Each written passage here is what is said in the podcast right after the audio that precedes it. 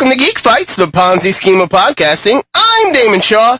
This week's battle is yeah, best weapon. Yeah. With me as always is Mr. Mike Ortiz. Mike, who's joining us tonight? Well, tonight we've got with us Alan. I am fully down with the chicks with the big naturals. Greg Trahan.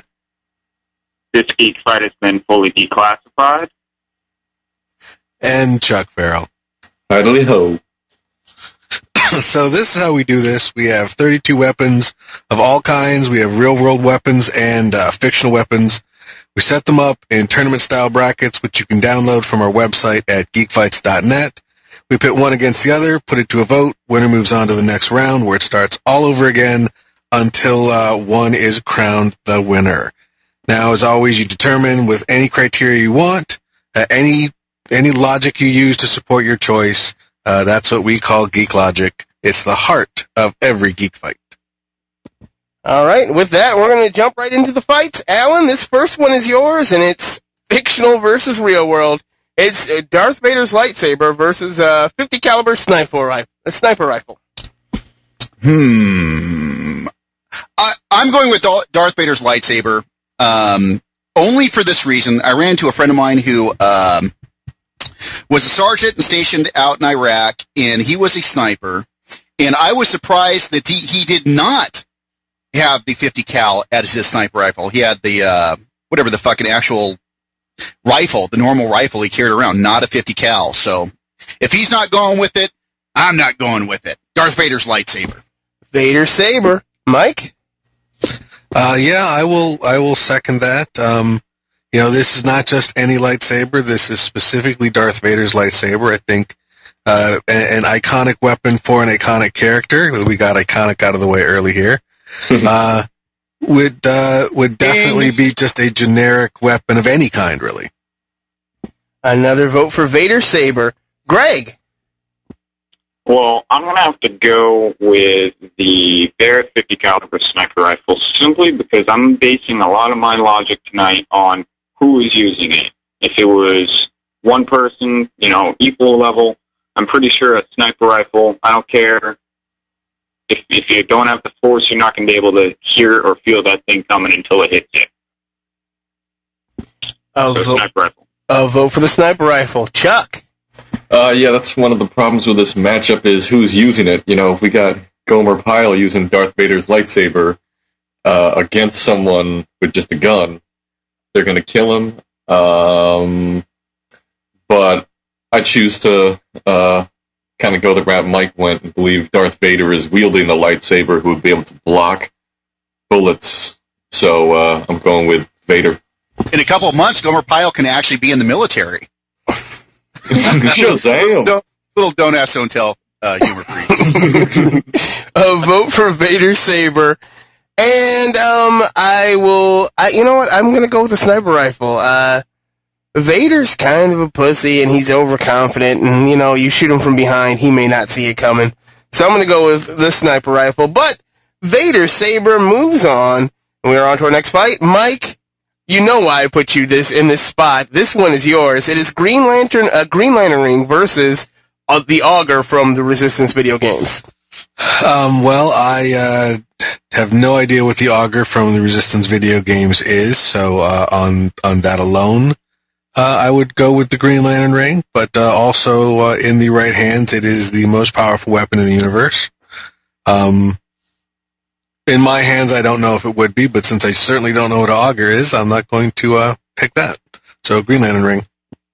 vote for Green Lantern's ring, Greg.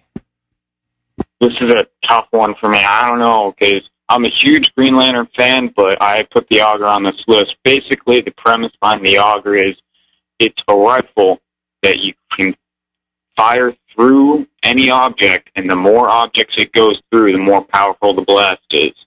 So, plus the auger, the blast, it's yellow. So, just on that logic alone, I'm going to go with the auger. A uh, vote for the auger. Chuck. Um, Hmm, those are actually some pretty good points. But um, post Golden Age, Green Lantern isn't really affected by yellow as much, and um, I just got to go with the ring. I mean, it's just much more powerful. A vote for Green Lantern's ring. Um, Green Lantern's ring has what two limitations? Well, technically three because eventually it does lose its charge. But the other two is your imagination and your will. You can do whatever you want with it. Literally whatever you want. Is one of the most powerful weapons in the fictional universe. I've got to go with Green Lantern ring. Alan? What's kind of funny is I know what big comic book bookers you guys are, and uh, at the Rubidoux swap meet, Damon, I don't know if I tried to ring up Mike too, where I found a score of used comic books and bought comic books for the first time in like, uh, fuck, 30 years, 40, 30 years or so. Um, but way back when, and this guy had a lot of comic books that were kind of 70s-ish, but when I, for some bizarre reason, when I was a little kid, my favorite comic book was Green Lantern and Green Arrow. And I literally haven't seen one since I was a kid, and I have no idea why. Like, I could even name one thing one reason why I like the comic book, but it was the comic book I was buying weekly. And I don't know even know what auger is, ver- despite being like a drill bit. So I'm going with Green Lantern for the Green Lantern Green Arrow comic book. Uh, vote for the Green Lantern ring, and uh, for comic book readers, that makes a whole lot of sense why you are the way you are, Alan. oh, really? yes. I have to get the dirt on that. Yeah. Is it a totally shitty comic book? Oh no, it's a great comic book. There's actually a part where Green Arrow's uh, sidekick hook, gets hooked on heroin and he beats the shit out of him. So, oh, right on. So it's like you know what that that kind of fits into Alan. I don't remember that part of that era, but I'm gonna have to go back and check that out. Uh, but we are on to our next fight. Greg, this one is yours. It is the weapon of all weapons, the king of the world, the AK-47 versus a horror movie shotgun. Now, see, here's now horror movie shotgun. Is that just any old shotgun? Like that? That's what what confuses me. Um, but seeing as I everybody in a horror movie usually dies anyways, and the AK-47 is the world's most mass-produced assault rifle, and it's a reason that that it's the way it is. I'm going to go with the AK-47. A vote for the AK-47. Chuck? Uh, yeah, I'm gonna have to go for the AK-47 too, just because it's highly probable that the AK-47 is responsible for more deaths in reality than a shotgun is in horror movies, even the fictional body count. So I'm going for AK-47. An AK-47 gets another vote. Um, yeah, if you, odds are, on this planet, if you have been shot, you have been shot by an AK-47. That is how many of them there are, and that is how often they are used. So I've, I've got to vote for AK-47. Alan? I'm boycotting the AK-47 because every every Democrat, uh, liberal, anti-gun person on the planet is like AK-47. It's an assault rifle. Well, there are full auto versions of it, but it's every gang dipshit in the world thinks if they have if if they have this AK-47, even if they, they've never shot in their life, think that they're some kind of deadly idiot. It's a to me, it's a jackass gun. I know they're all loose; they can get dirty, and they were better in Nam and all that shit. And they're still going, and they're punched out of flat steel and all that stuff. But I love the horror movie shotgun, and actually, the last gun that I bought was an exposed hammer uh, double barrel coach gun, you know, the coach gun style. And the reason why I bought it was because of Mad Max and Road Warrior. In every movie where there's a shotgun, it seems to be an exposed hammer double barrel shotgun. So I'm good. It's a cooler gun. Fuck you guys for being idiots. vote for the shotgun. Mike? Yeah, I'm going to throw some love to the shotgun also, uh, mostly because I just saw the movie Hobo with Shotgun. Nice. right. And if it was uh, Hobo with an AK-47, it would probably not have been as much fun. That movie would, would have been called Homo with an AK-47. You know, I think they did make that movie. Uh, It was also filmed uh, filmed in uh, in in uh, West Side of uh, Hollywood. There. but AK-47 takes the win, and we are on to our next fight. Chuck, this one is yours. It is Indiana Jones's whip versus the throwing star. Uh, okay, this is again all about who's wielding the weapon, and if Indiana Jones is wielding the whip, is uh, there's certain parameters you got to understand about Indiana Jones. He's kind of like Batman, you know. He always wins. He have, you know, he's falling, he's about to die, he throws the whip up. Psh, you know, he could do anything with it uh, because he's always going to win at the end of the movie. So you got to go with the whip. Uh, vote for the whip. Um, when we made this list up and and Mike and I were talking, we talked about Indiana Jones's whip, and then we realized what the fuck is he walking around with a whip for? He's an archaeologist. He has absolutely no need for it. It makes no sense when you actually look at the movies. It doesn't it doesn't serve a purpose other than occasionally get letting him whip onto something and swing across. You can't even beat anybody up with it. You can like hit people from afar, but if they shoot you or run at you with a knife, you are done. So I've I've got to go with the throwing stars because uh, Kenny took one in the eye. That was hilarious. oh wait, no, that was Butters. That was Butters that took one in the eye, and that was a hilarious episode. So I had to go with throwing stars. Alan. Yeah, Indiana Jones is swinging on something with the whip because he's a total leather homo. Not that that's bad. Not that that's bad. but but when he gets attacked by the um the the peaceful um the, the guy from the religion of peace, you know, they had the big sword. Did he use the whip? No. He pulled his uh he pulled his revolver out and fucking blasted him with the revolver. Now, throwing stars. How many people on on the show right now in metal shop in high school totally cut out throwing stars with all their friends? Were throwing them at everything. It's the it's the it's the thing everyone. I guarantee you guys have all done it. I've done it. I'm surprised I don't have it in my hand right now. A vote, Throwing stars. a vote for throwing stars, Mike. Uh, I will. I I think I'm going to go with Indiana Jones. Uh, I I was going to go with Oh! Throwing Stars, but you know, Chuck broke out the Indiana Jones wins logic, and that's that's a pretty strong one to fight. That is that is some hardcore logic. It is all tied up. It comes down to you, Greg. Oh, putting me in a tough spot. Uh, for the record, I didn't make throwing stars. I tried my best to make a battering, which is later in the list, so I'll have to wait for that. Here's my deal with throwing stars. Once you throw it, it's gone. Unless you have a bunch on you, you know, they're gone. So the thing with the whip, you ho- I don't know. I don't know if I can afford that much metal, but one whip, you got it. Then again, Indiana Jones with a whip, it's kind of fetishy. I'm gonna have to go with the throwing stars on this one. Woo! And throwing stars take the win. We are on to our next fight. Hey, it's me. It's Mjolnir, also known as Thor's hammer, versus a Batleth.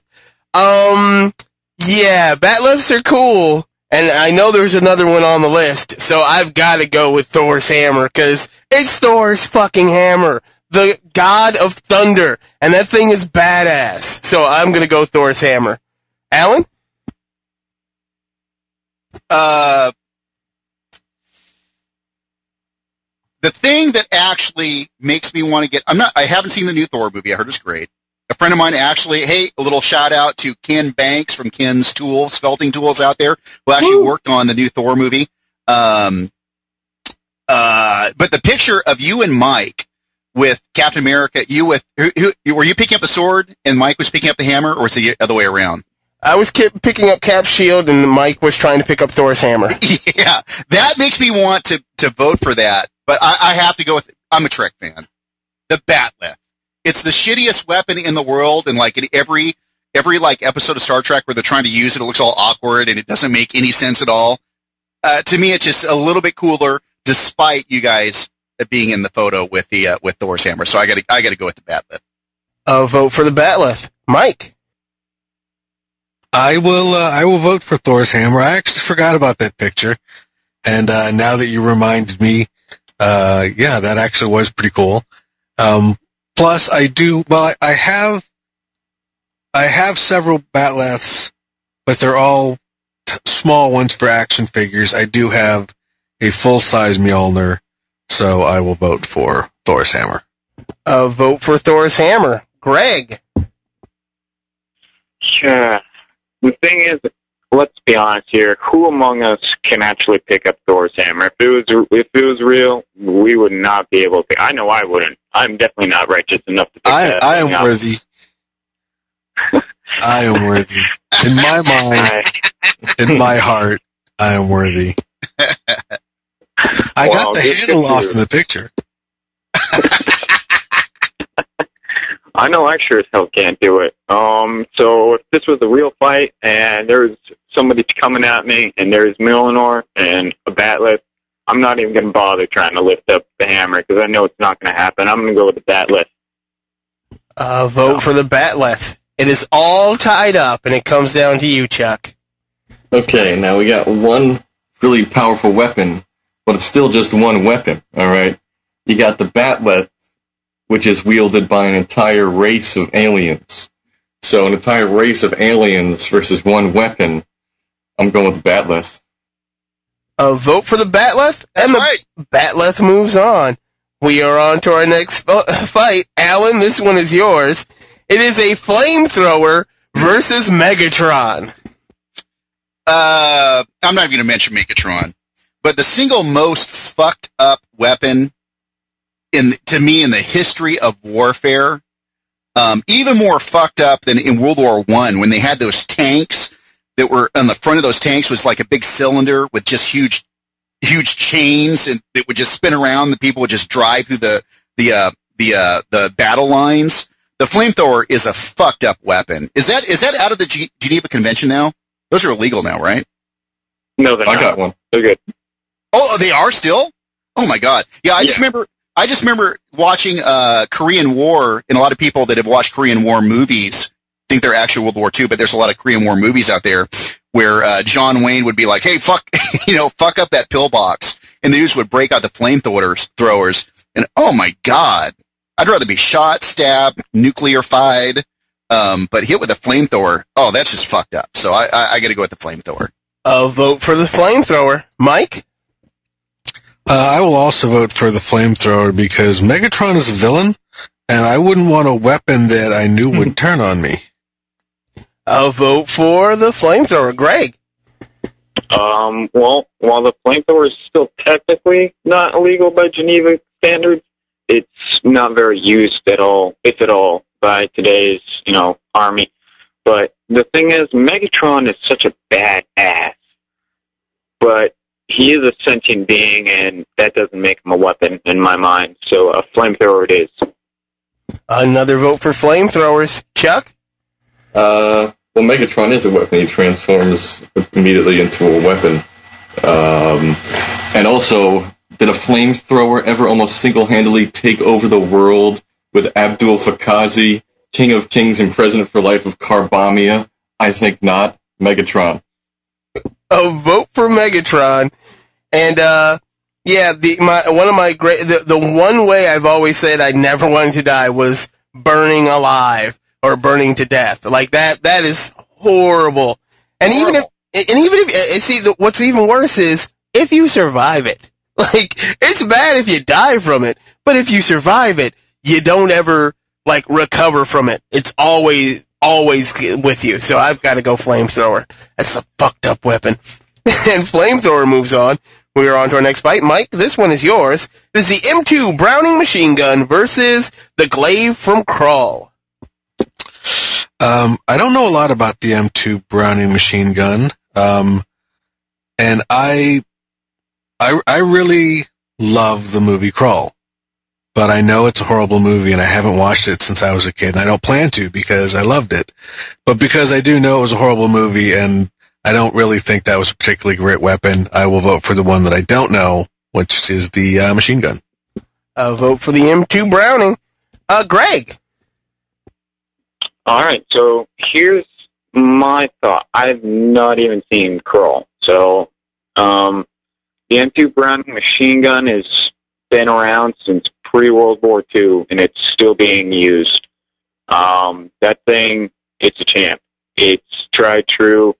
Everything thought could be done to it, it's been done to it. It's it's definitely a, a weapon among weapons. So the M2. A vote for the M2. Chuck. Um, I'm going with the glaive just because it's pretty much this big spinning uh, blade where you essentially kind of use the force on it. You just kind of spin it around to attack whoever you want, and it's from a great um, uh, fantasy movie when it was kind of hard pressed to have cool fantasy movies back in the day. That movie was pretty cool, and plus it had James Horner doing the soundtrack right after he did Wrath of Khan, so it was very similar. So Wrath of Khan style music with a spinning force-driven blade. I gotta go with the glaive. Uh, vote for the glaive. I too will be voting for the glaive because that movie is awesome today, Mike. Yep. Go ahead and watch it. Absolutely. Of course, it's awesome for completely different reasons, so you probably shouldn't. But I will be voting for the glaive. Although the M2 Browning machine gun kind of did win World War II. But that's beside the point. I'm going with the glaive. It's all tied up. It comes down to you there, Alan. Oh man, I'm I'm totally okay. I got a question for Greg. Um, was, was the Browning? I'm not familiar. I'm just not familiar with it. I know the officers, World War II officers, carried the Thompsons. The only reason why I know that is because I, I want to buy one, but I'm in California and they have all those stupid gun laws. I can't buy a semi-auto Thompson here in California. What, what, who was using? Yeah, it's it's bullshit. What uh, what um, who carried the Browning? Was it was it a World War II weapon? Oh, it was, it was definitely a World War II weapon, and it was carried by American forces. So, 50 caliber machine gun, still Oh. used. I've fired one. Oh, okay, it's a 50 cal. Man. Yep. Oh. I have to Do go the with the right glaive. thing. I have to. I have to go with the glaive Oh, right. because it's like okay. That was a, okay. One more question. That was a 50 cal that was not. It was not hand carried though, right? No, it is tripod mounted. Oh, okay. Okay. Or Now I got. I have to. That it. Fuck. Man, if it was a Thompson, I'd be all over it. I, I'm. I have to go with the glaive. I have to go with the glaive. Ah, And the glaive runs around the room, kills the M2 Browning, and comes right back to our hands. And the glaive moves on to, into the next round. On to our next fight. It's our first unknown fight of the the, the, the episode. We don't know what the one oh, the other thing is. Greg, this fight is yours. It is the GAU 8 Avenger, also known as the A10 Warthog, versus Jared's pick. Zalerpa! Go ahead, Greg. Oh, this is such a tough fight because I put the the Avenger on here, and I'm such a fan of, of Star Trek. I'm such a, a Trekkie, and just that scene's so iconic. And Star Trek Online, my character carries Lirpa all the time. Uh, but the Avenger, the thing about the Avenger it was a gun first, and there was a plane second. They built the plane around the gun. That's how big this thing is. This thing is just flying death. I, no Lirpa could withstand it. So I'm going to have to go with the Avenger. Uh, vote for the Avenger. Chuck. Um, I gotta go with the Lirpa, not only in Star Trek, but also when it was used in Futurama during the ritual of Kapla. A vote for the Lirpa. Ah, a vehicle built around an awesome weapon, and it is an awesome vehicle versus a Star Trek weapon. I will, I will, I will, um, I will be voting. Oh, I'm gonna vote for the Avenger. I'm gonna vote for the Avenger. Alan? Okay. One more question for Greg. Hey, hey. The A10. That is not Puff the Magic Dragon, right? no. Oh, you know what I'm talking about? That's- Oh, that was that was on a helicopter, right? Yes. Okay, okay. Man, man, I'm a total Brian Suits fan from Dark Secret Place. Throwing him a shout out. I would. I, I just cannot fucking picture the war. I. I cannot picture the fucking warthog. This is the, thing is fucked. Is I'm such a huge Oh. Trek fan. You know what? Hey, fuck it. I the batleth. I went. I let the batleth go through already.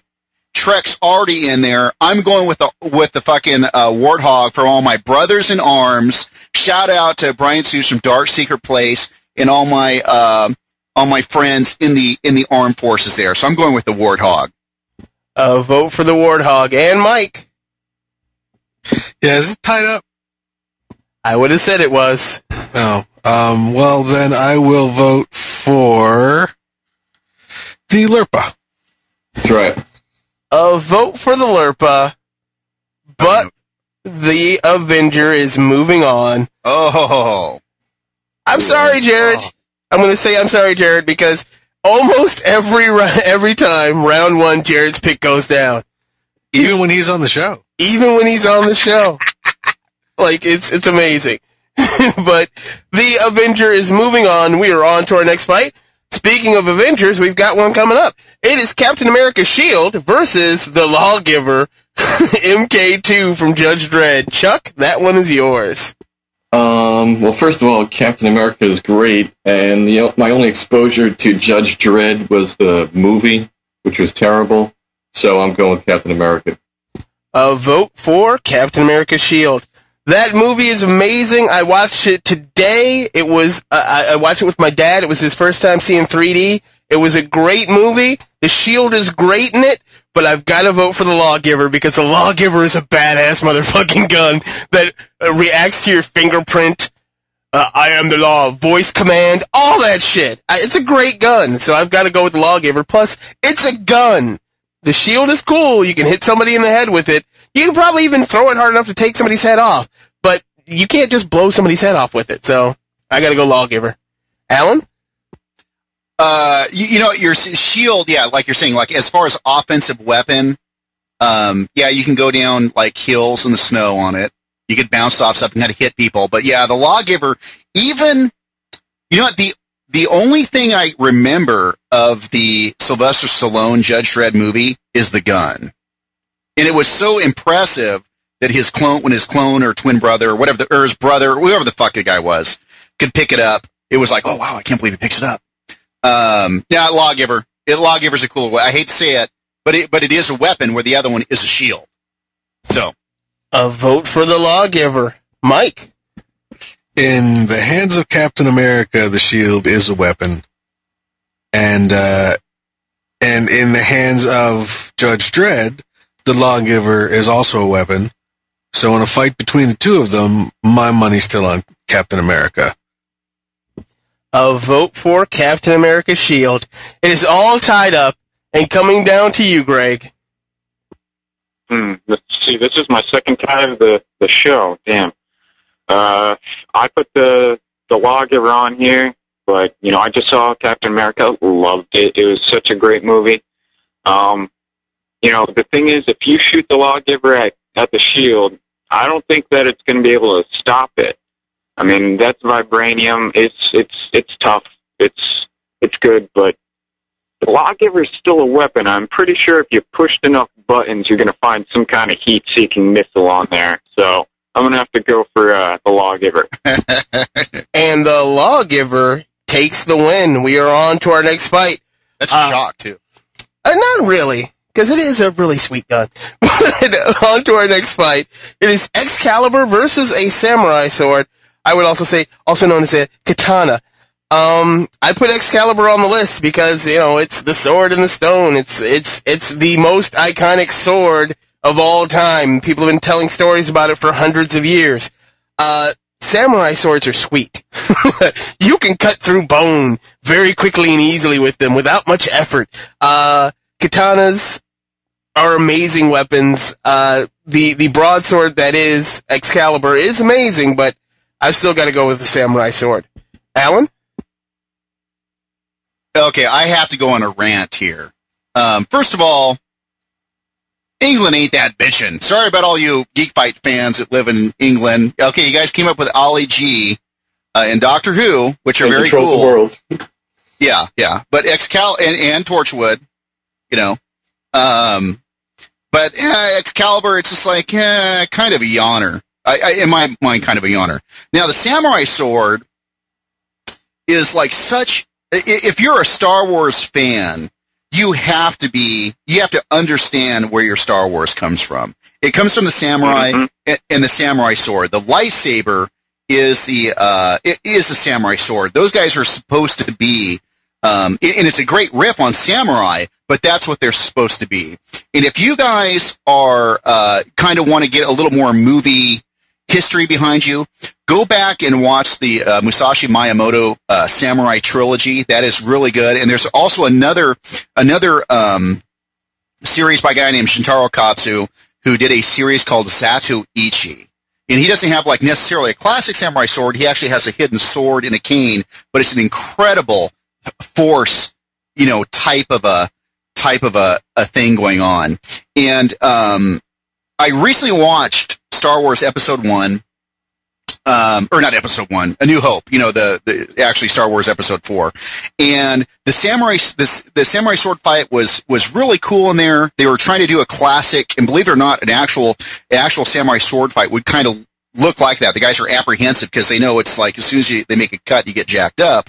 Um, and then in um, Empire Strikes Back, the Darth Vader and um, Luke Skywalker samurai sword fight, or not samurai sword, lightsaber fight was an incredible, an incredible fight. And then when the prequels came out, the lightsaber fights became completely fucking stupid, incredibly stupid. All that, all that wire fighting stuff that was just completely ridiculous. But then when the new Star Trek movie came out, when fucking Sulu broke out the sword, I was like, oh my god, Star Trek's going to take the title back with doing their their their the actual samurai style fighting. And actually, they didn't. They did that stupid wire firing type of bullshit.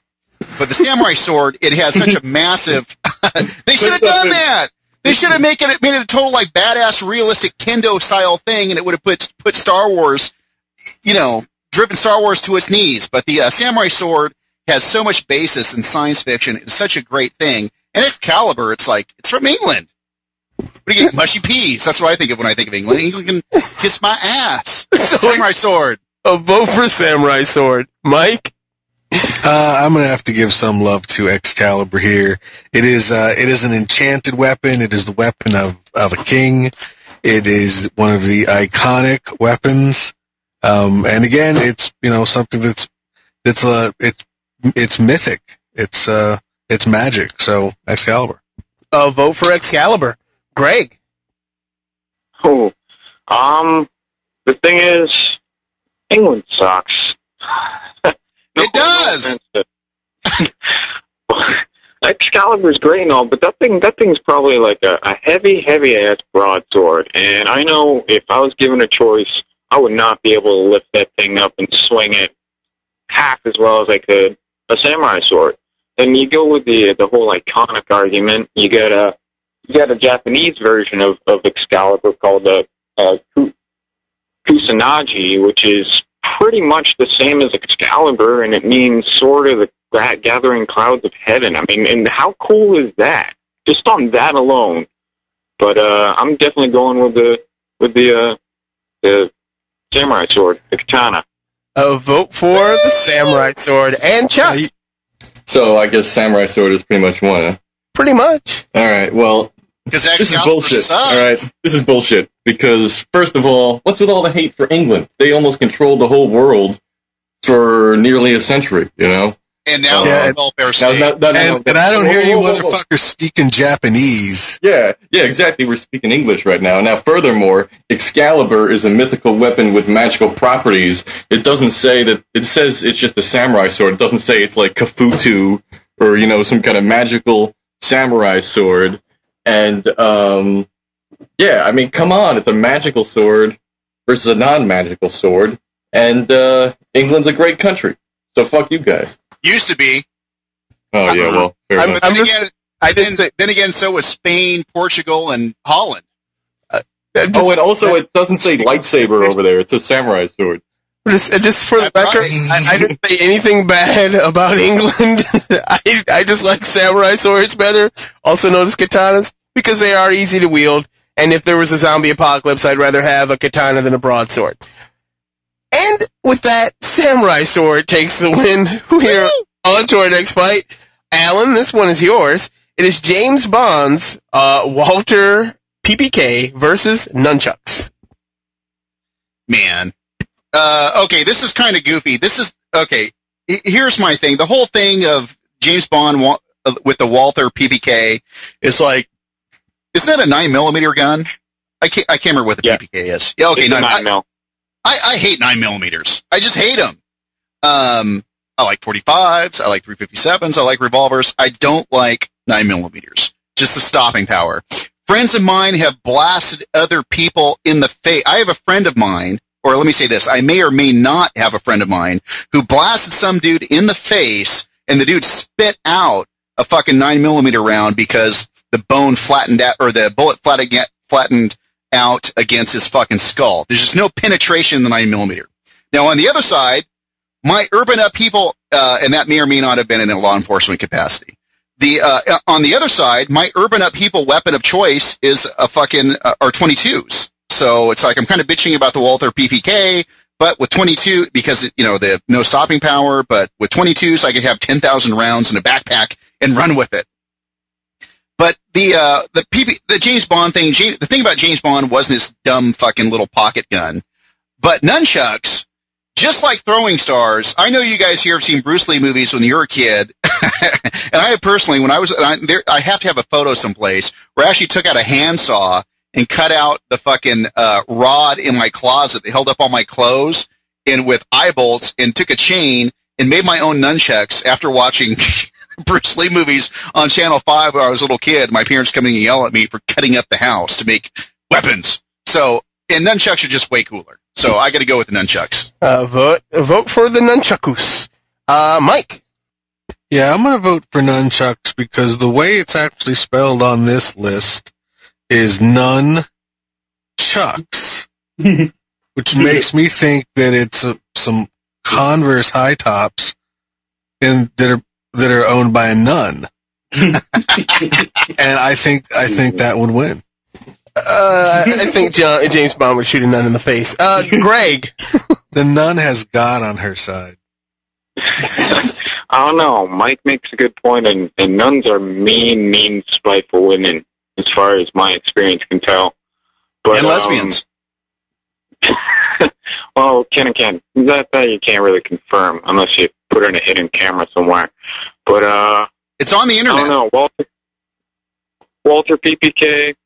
Um, I'm pretty. I'm pretty confident in my ability to shoot someone in the face. You know, whether whether or not they spit it out, it's gonna at least have some kind of effect with the Walter PPK.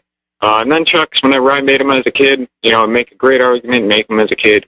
Whenever I made them, I always ended up just hitting my un- uncoordinated ass in the elbow so many times, flinging those around. I just smacked myself in the face and the arm and the leg, and it, lots of bad memories. So I'm gonna have to go with the Walter PPK. Uh, PPK gets a vote. Yeah, Chuck. mine always mine always broke and, flo- and flew apart. Broke shit. Uh, uh, Chuck. Uh, you know, it's actually kind of funny because this is, matchup is uh, England versus Japan again. Uh, but um, actually, you know, it's funny too because James Bond's gun of choice is actually a Beretta. Uh, they mentioned that in the beginning of uh, the first James Bond movie, where uh, uh, M pretty much forces him to use the uh, the PPK instead of uh, the Beretta, which he preferred to use. Uh, however, that being said, a gun beats nunchucks anytime. Hell, a fucking musket would beat nunchucks. So I got to go with the uh, Walther PPK. Oh, A vote for the PPK. It is all tied up. It comes down to me. Now, I have had nunchucks. I've never had a Walter, Walter, Walther PPK. Uh, if I turn around, I look at my favorite uh, Ninja Turtle, who also happens to be Michelangelo. Fuck He has, he's also nunchakus. That's what he uses.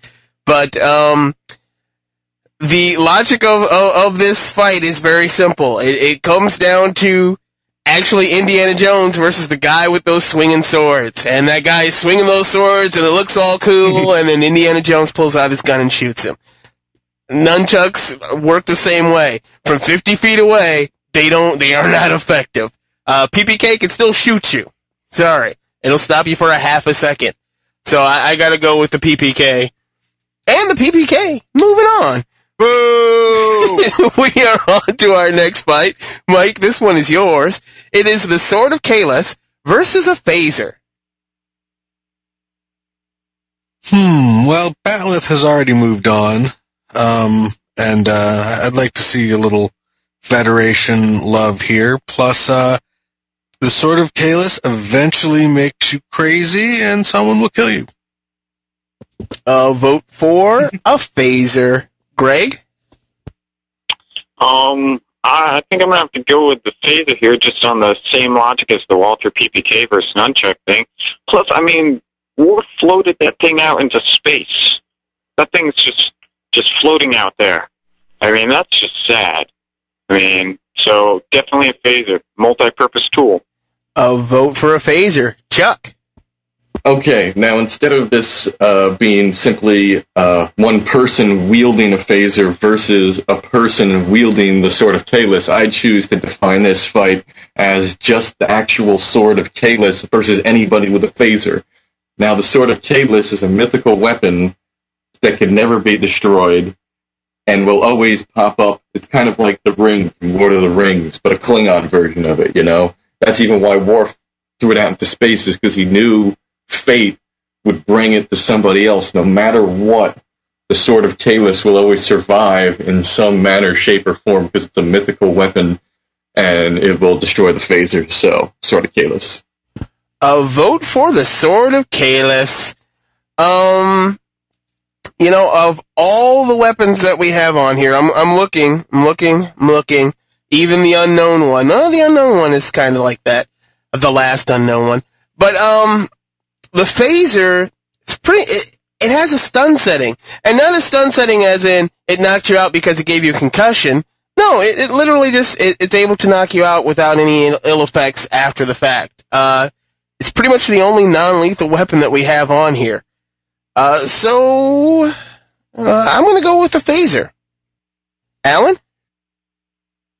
Oh man, I after after going through Star Trek Voyager, the entire series, not once, but twice, end to end, because for some bizarre reason, I think it's the alcoholism. I started liking it so much. I am now currently in a DS9 binge.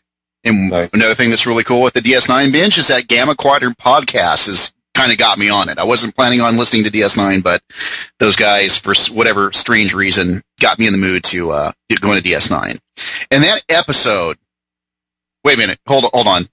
That DS9 is a series where they go and find the sword of Kahless, right? Yeah, it is because Dax is on there and all that shit. I was gonna, that would have been pretty funny if I would have been babbling and it was the wrong series.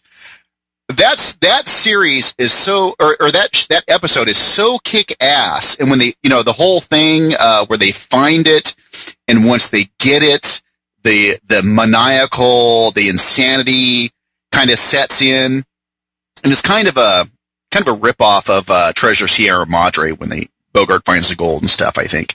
Um, uh, but the, here's the bottom line: if you can find and get your hands on the sword of Kahless, you will end up ruling the Klingon Empire. And you could rally the entire in- in- Klingon Empire to go and just kick the crap out of all the Federation people, and the Klingons would win. In the phaser, it's like, oh, okay, it's it's kind of cool, but it's re- it's totally bogus. I mean, yeah, I mean, think of all the Jean-Luc Picard and Guinan doing the phaser practice in the fucking Hollow Suite, Holodeck. Fuck that. The Sword of Kahless, when they actually in the episode they actually showed it, it was like, wow, that actually does look badass. So, Sword of Kahless. A vote for Sword of Kahless, but the phaser moves on. And I've, I've, oh, I've actually held the Sword of Kahless, the actual Sword of Kahless. It was at the the uh, experience. I got oh my god, really? time time. Yeah, it was funny. Oh, Was it all shitty like normal props are and stuff? Yeah, of course. There's like you look on the back of it. There's like Scotch tape and like. Oh, no, no, no, no, There was none of that because it it was a display piece, so you know you had to be able to look at it. But Was, was it made out of like resin? Was it all light and shit? it was light. It was Oh. really light. But anyway, Phaser moves on. We are on to our next fight. Greg, this one is yours. It is Darth Maul's lightsaber, that double bladed, double barrel, double bladed lightsaber, versus a proton pack from Ghostbusters. hmm. Bill Murray is probably one of the funniest men on earth, and episode one sucked. So, Proton Pack. A vote for the proton pack. Chuck. Um, hmm, yeah, I'll- have to operate on similar logic. Uh, I'll never forget when you saw the trailer of episode one. You couldn't wait for the movie, and you saw the double-bladed lightsaber come out. You thought it was so cool. And then Darth Maul, who's supposed to be this badass Sith guy, appears for like three seconds in the movie, uh, and then is killed by a Padawan. It's fucking stupid. Uh, and Ghostbusters is awesome, and uh, the Proton Pack. They were actually able to catch ghosts instead of being able instead of being chopped in half. So I'm going with the proton pack.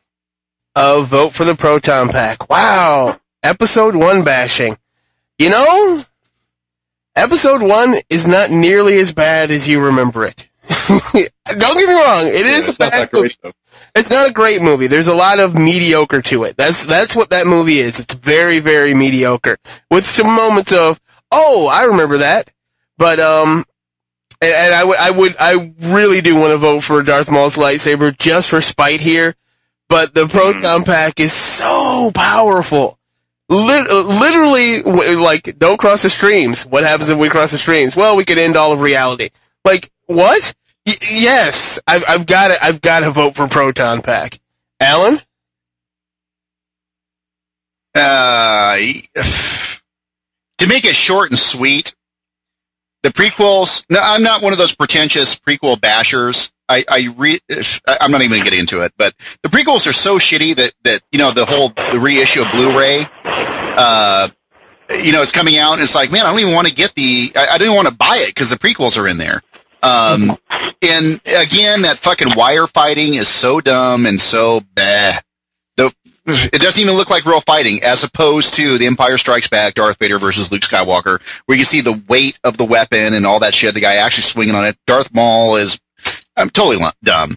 Oh, oh, well, actually, this is a good point. Empire Strikes Back, Luke and, and Darth Vader, the actual weight of the weapon, boom, and when Darth Vader cuts through that big old piece of metal, it's like, wow, you actually see the weight of the weapon and the power of the weapon. The proton pack, when those guys are kicking those things on and like, whoa, leaning back and the fucking, the lightning's coming out of the end of it. It's just like, whoa, what the, f-? you know, you could actually see the weight and the power of it. And it makes it so much more cooler. And the Darth Maul thing is just some like stupid circus Olay, uh, Olay guy dancing around like a jackass. So proton pack. A vote for Proton Pack. Oh, Mike? you know you, oh, sorry. You know you can buy the original trilogy separate, by the way. Yeah, yeah, but you have to get the you have to get all of them to get all the all the special features. Like if you have to buy the entire collection to get the you know seven seconds of uh of unaired fucking bonus footage. footage. Or you can just get it off the internet when someone posts it. Yeah, yeah. Yeah. Oh yeah, Uh, Mike, is this our first clean sweep of the episode? Nope. I figured. The more everyone hates the prequels, the more I love them. I know, isn't that horrible? and, but Proton Pack is moving on to the next round, on to our next fight. Chuck, this one is yours. This is probably going to be a hard one for you. It is the Batarang versus the Golden Gun from 007. Hmm. Uh, yeah, this is rough. Um, I'm gonna simply go with the logic that a gun beats batarang, even though Batman usually always wins. Um, the golden gun, it just has one shot, just because the guy wielding the gun is so damn crazy. Uh, Scaramanga. So I'm going with the uh, the golden gun. Uh, vote for the Golden Gun. Um, Golden Guns are cool, but I'd rather have a Batarang. If I had a Batarang, I, I, I think it would be cool. I would definitely throw it. I've got a, a, a d'k tahg, isn't that what they call them? The, the Klingon dagger. And I play with it. There are, there are stab holes and all kinds of things that aren't people or animals. so I'm gonna have to go with Batarang. Alan? your mom will hear all the noise up in your room, ah! stabbing shit. Oh man. Okay, I was fuck. I can't. I you know I I can't remember which movie it was, but I was in Thailand in the actual island where they filmed that fucking James Bond movie. I can't remember if it was Goldfinger or Man with the Golden Gun. What? Anyway, there's a James Bond movie with a Sean Connery James Bond movie where the guy's in Thailand and it's sh- it's shot on this particular island that I was actually on. But I'm voting for the Batarang simply, or not simply, but uh, in the uh, context of the 1960s uh, Batman. Because when he broke out the utility belt, Batarang, I mean, it's just so fucking great. And right now, I've, I've, I've also been using my anti anti sobriety repellent. So, uh, Batarang. A vote for the Batarang. Mike? Uh, yeah, I'll also go for the Batarang because there have been a wide variety of them. Uh, there's the, the, the, the old school one that has a rope attached to it that you can swing with or climb up the wall. Uh, the the new ones and the the Nolan movies are kind of like throwing stars, but they also have the ones that are like computer controlled. We just punch a few buttons on it and it flies over to what you want and attacks it. Now that I actually could use, so I will go with the Batarang. Uh, vote for Batarang and Greg. Well, the Batarang's already won, but I'm just going to throw this out here. I mean, we talked about, I already talked about during the Ninja Star that I didn't make Ninja Stars. I tried to make a Batarang. And a real life Batarang does not fucking fly. I can tell you it's nowhere near like a throwing star, nowhere near the accuracy. Plus the golden gun, if you don't remember, you can break it down and you get like a lighter, a cigarette case, all, all this cool shit. And with my experience with the PSA, I could really use the experience hiding weapons. So I'm to go with the golden gun. A vote for the golden gun, but the Batarang moves on. On to our next fight. It is the depleted uranium shell sabot M1A2 tank versus the ZF uh, ZF1 from the Fifth Element. Um, my favorite. Uh, I gotta go with the ZF1. Gary Oldman holding that gun that has everything on it and it's ridiculous. A, a trained uh, a trained person would know would ask what that little button on the side does. Like I, I, I love that gun. That gun is amazing. It's huge. It's overpowered. It it has so much needless stuff like a net thrower, a dart thrower, a flamethrower, a machine gun, and it explodes. So I've got to go with the ZF1. Alan, Uh, man, couple friends who were in tanks. But that ZF1, that scene, that Gary Oldman scene is just, it, it, ugh, it- Gary Oldman is such a great actor and oh my god, that, and a net thrower. You know, I mean, every bullshit, every goofball thing in the world and, and the fifth element, as crappy a Bruce Willis, Bruce Willis movie it is, I, I keep watching, I, I, it, it, it's great. Even now, it's like he kind of like bypass how shitty he is and totally get into it. But I think that's all the power of Gary Oldman, and the, and that ZF1 scene is what takes Gary Oldman over the top. That that gun is so great, and it has a flamethrower. So, the ZF1 gets another vote. Mike, Yeah, I believe uh, we are pretty clearly uh, establishing or invoking some some geek law that is uh, Gary Oldman is awesome. another vote for the ZF1. Greg, Well, it, it's pretty clear that the ZF1 may have won, but let me just throw some, some knowledge for your brains right here. I've actually been able to fire a, uh, a depleted uranium shell out of an M1A1 during a training exercise once. And uh, that thing, that thing's really badass. I don't think people quite understand. It's literally just depleted uranium, lead, being fired at near speed of sound at anything, that kind of kinetic force will go through a tank, put a hole in one side, go through the other side, and create a, a pressure, a disequilibrium that will suck you through the hole. I'm pretty sure that uh, the ZF-1, the capabilities that it, it was shown, not quite as good as, as it is. I mean, it's got flamethrower, it's got, you know, a little web you can shoot, but is it going to be able to hold up against tons of steel rolling over you on top of what was a crap waste of America's nuclear army just coming right at you to suck you through a hole the size of a quarter? I'm still going to go with the, the M1A1, and I'm going to hold fast. Uh, I'm changing my vote because that was badass. uh, it's cool. I got a thumbs up to all my all my tanker friends out there. I got about four of them that are former tankmen. I, I, I changed my vote. It is all tied up. It comes down to you, Chuck. Uh, all right. Well, I'm going with the ZF1 uh, for a couple reasons. Um, you know, respect to the depleted uranium shell, whatever. I don't really know much about it, to be honest. Uh, um, and that's kind of one of the problems with some of these matchups is if you have something that exists in a fictional universe, uh, a lot of times it can kind of you know, we're not really bound by reality per se, so we can say this thing can fire a flamethrower and have like a nuclear device in it and do all this this crazy shit. And just for those reasons alone, uh, the ZF1 wins in my book. Uh, um, And uh, you know, Fifth Element is just kind of a bizarre movie that I really like as well. It's kind of like they took this pretentious French director and had him direct a uh, big budget Hollywood sci-fi movie, and for some reason it kind of works. So uh, I'm I'm going for the ZF1. I'm changing my vote. You're changing your vote. I'm too. changing. I'm changing my vote because the science fiction weapon of the ZF-1, the the depleted uranium shell going through the tank, that was science fiction probably in the 50s, and now it is reality. Plus, I, I have too many friends of mine that were in tanks, so I got to go. I got to go back to the uh, not necessarily the uh, not not not necessarily the round, but for the tank. So I, I got to change back. And Gary Oldman is cool. Um, and uh, I have some. I'm not going to talk shit about the French, but uh, I got to go with the tank. Got to go with the tankers. A vote, here. a vote for the tank. The dele- depleted uranium shell sabot from the M1A2 tank takes the win, and we are on to our last fight of the first round. Uh, uh, kind of long first round, but not that long. Uh, it, Alan, this one is yours. It's another unknown fight. It's Karen's pick. Ooh. It's got the it's the TR-116 from Deep Space Nine. I know you don't know remember what that is. That's I know exactly what it is. Oh, that I is- remember. the sniper rifle that uh, Ezri Dax uses. Well, somebody else uses it, but Ezri eventually does get her hands on it.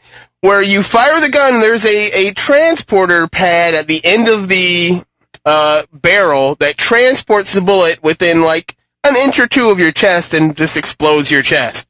Uh, versus Karen's pick, which is from Hitchhiker's Guide to the Galaxy, the Uh-oh. POV gun, the point of view gun, where you shoot it and the the person you shoot it with immediately has your point of view.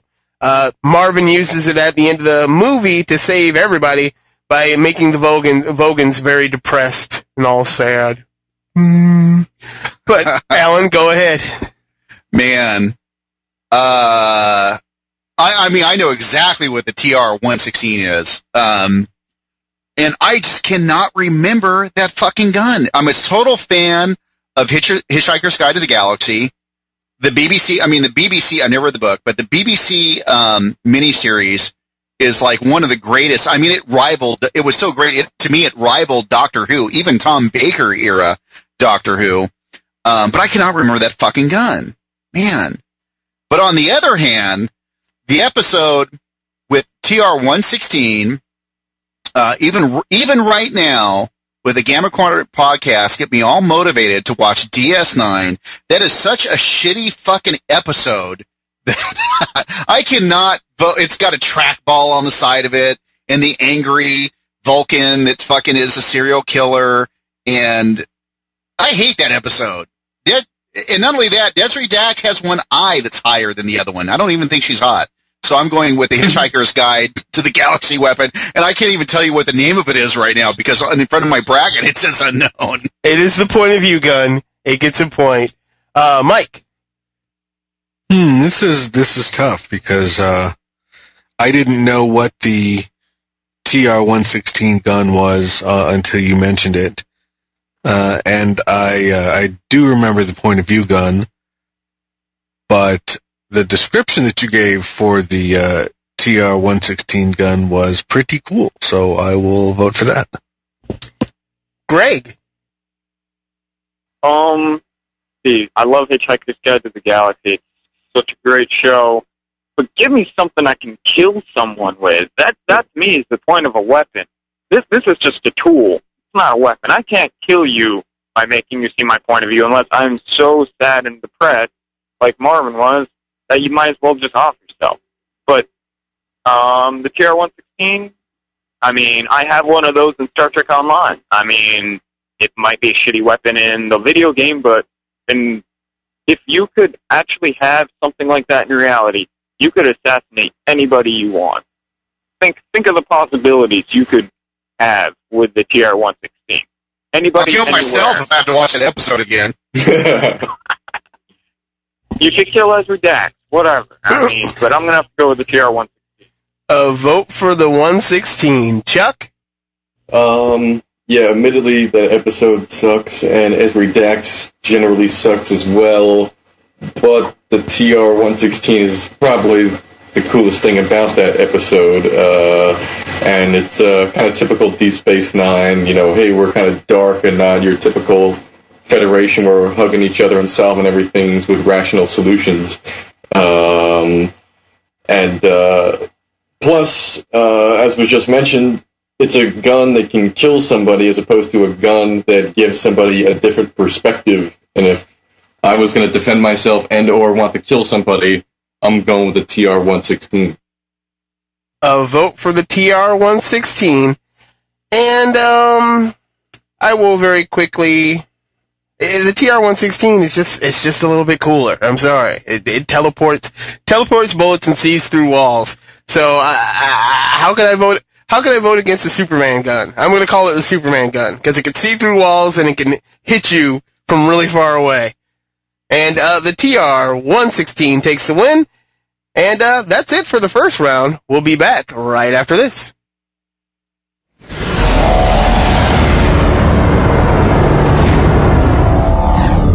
United States Military Academy at West Point, preparing cadets to become Army officers who will lead using strength of mind and body, strength of character and purpose.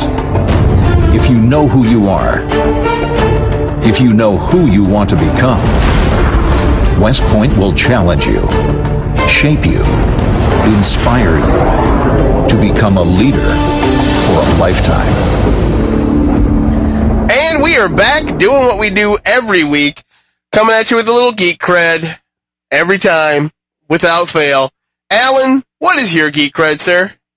My geek cred is that I found video of Summer Tan's, eh, not Summer Tan, Summer Song. What is her name? River Song. River. I found video of River Song naked, the Gap Tooth chick from Torchwood naked, and Pam from True Blood naked online because they were so hot. And a quick search of whatever chick's name is nude, and it popped up gold.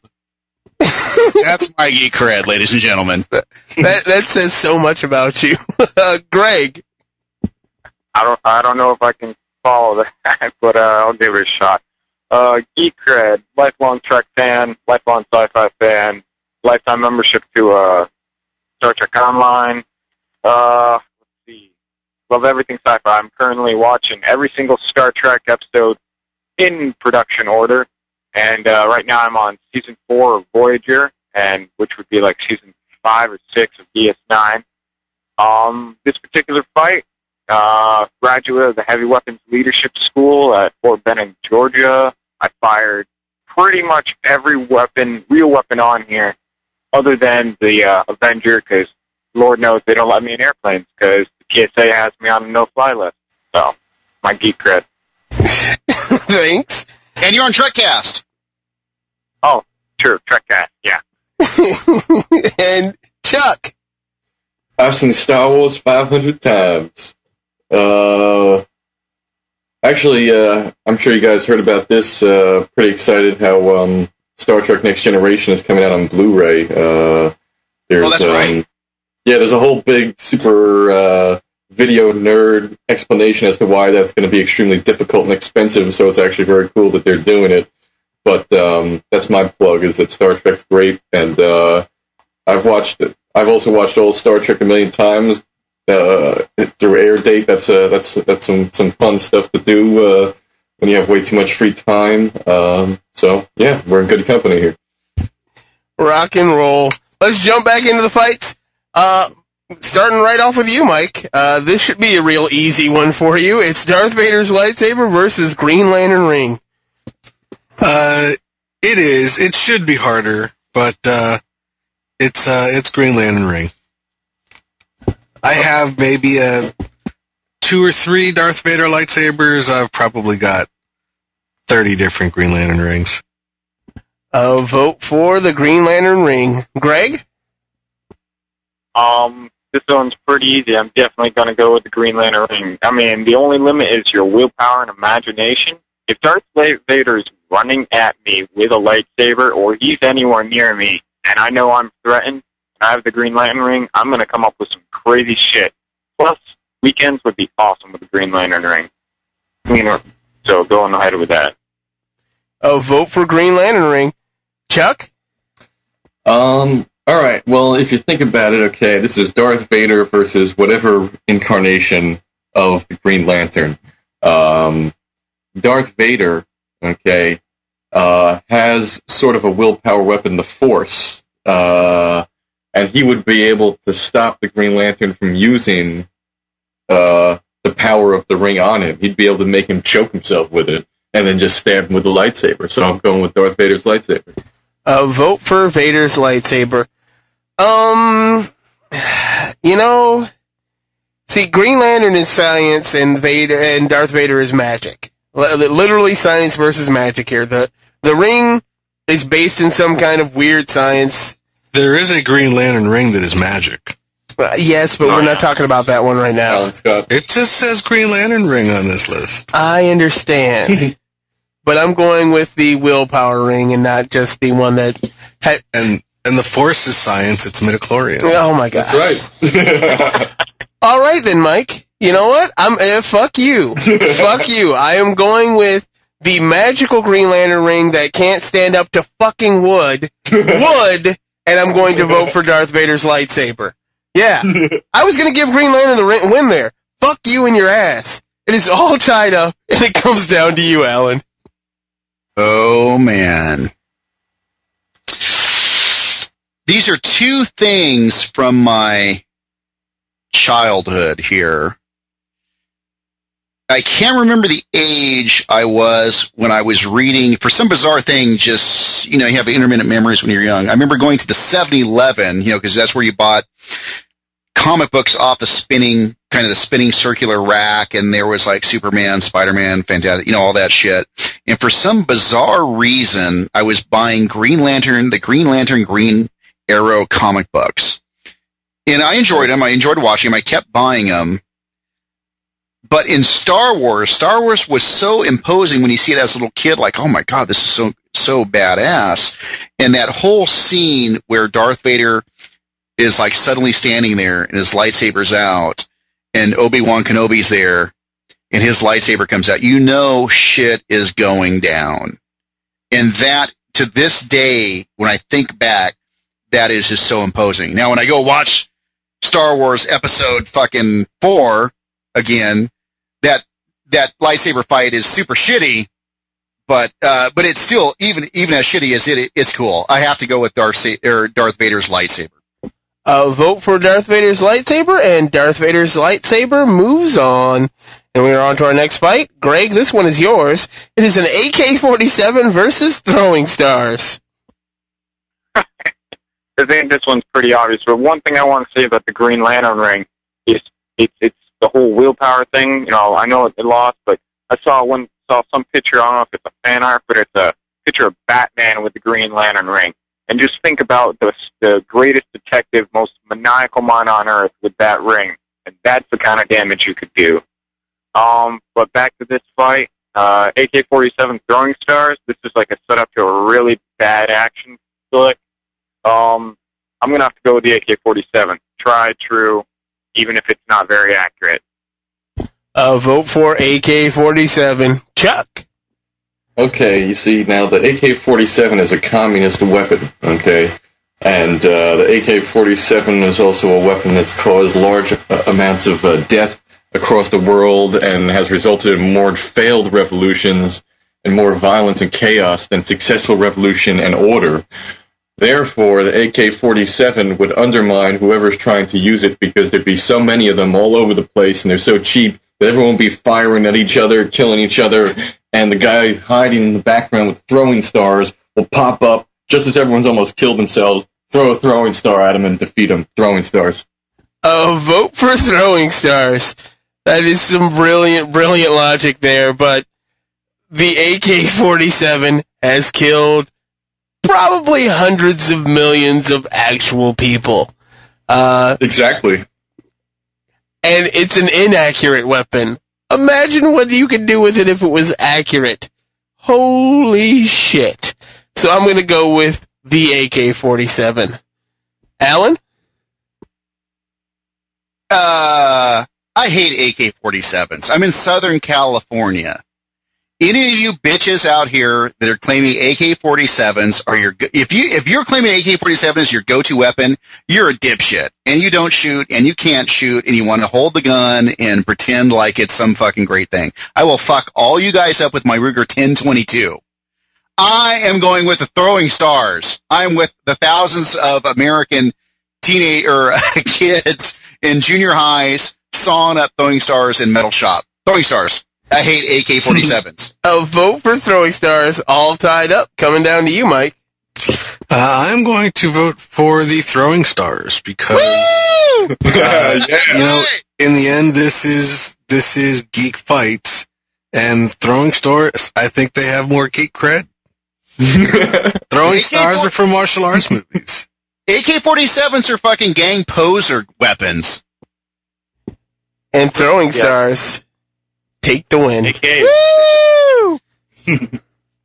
Unfortunately. yes, Blossom. Yeah. Uh, but on to our next fight, Chuck. This one is yours. It is Batleth versus a flamethrower. Okay, well, first of all, a batleth, particularly as we mentioned earlier, the sword of Kahless, was originally created out of Kahless's hair out of molten lava. Okay, which means that it would be flame retardant, and it would be able to help resist uh, the heat coming at a Klingon, blocking it. I know I'm pushing it here, but I'm going with the batleth. you are pushing it so far that there's absolutely no way I can vote for the Batleth. I don't care how flame retardant a blade is. It's flame. Just open flame. Uh, Star Trek still doesn't have anything for that. I'm sorry. Like, you could use that in the next I generation respect. era and, and fuck people up. Although they can fix it after the fact, but I'm going with flamethrower. I was correct. Alan?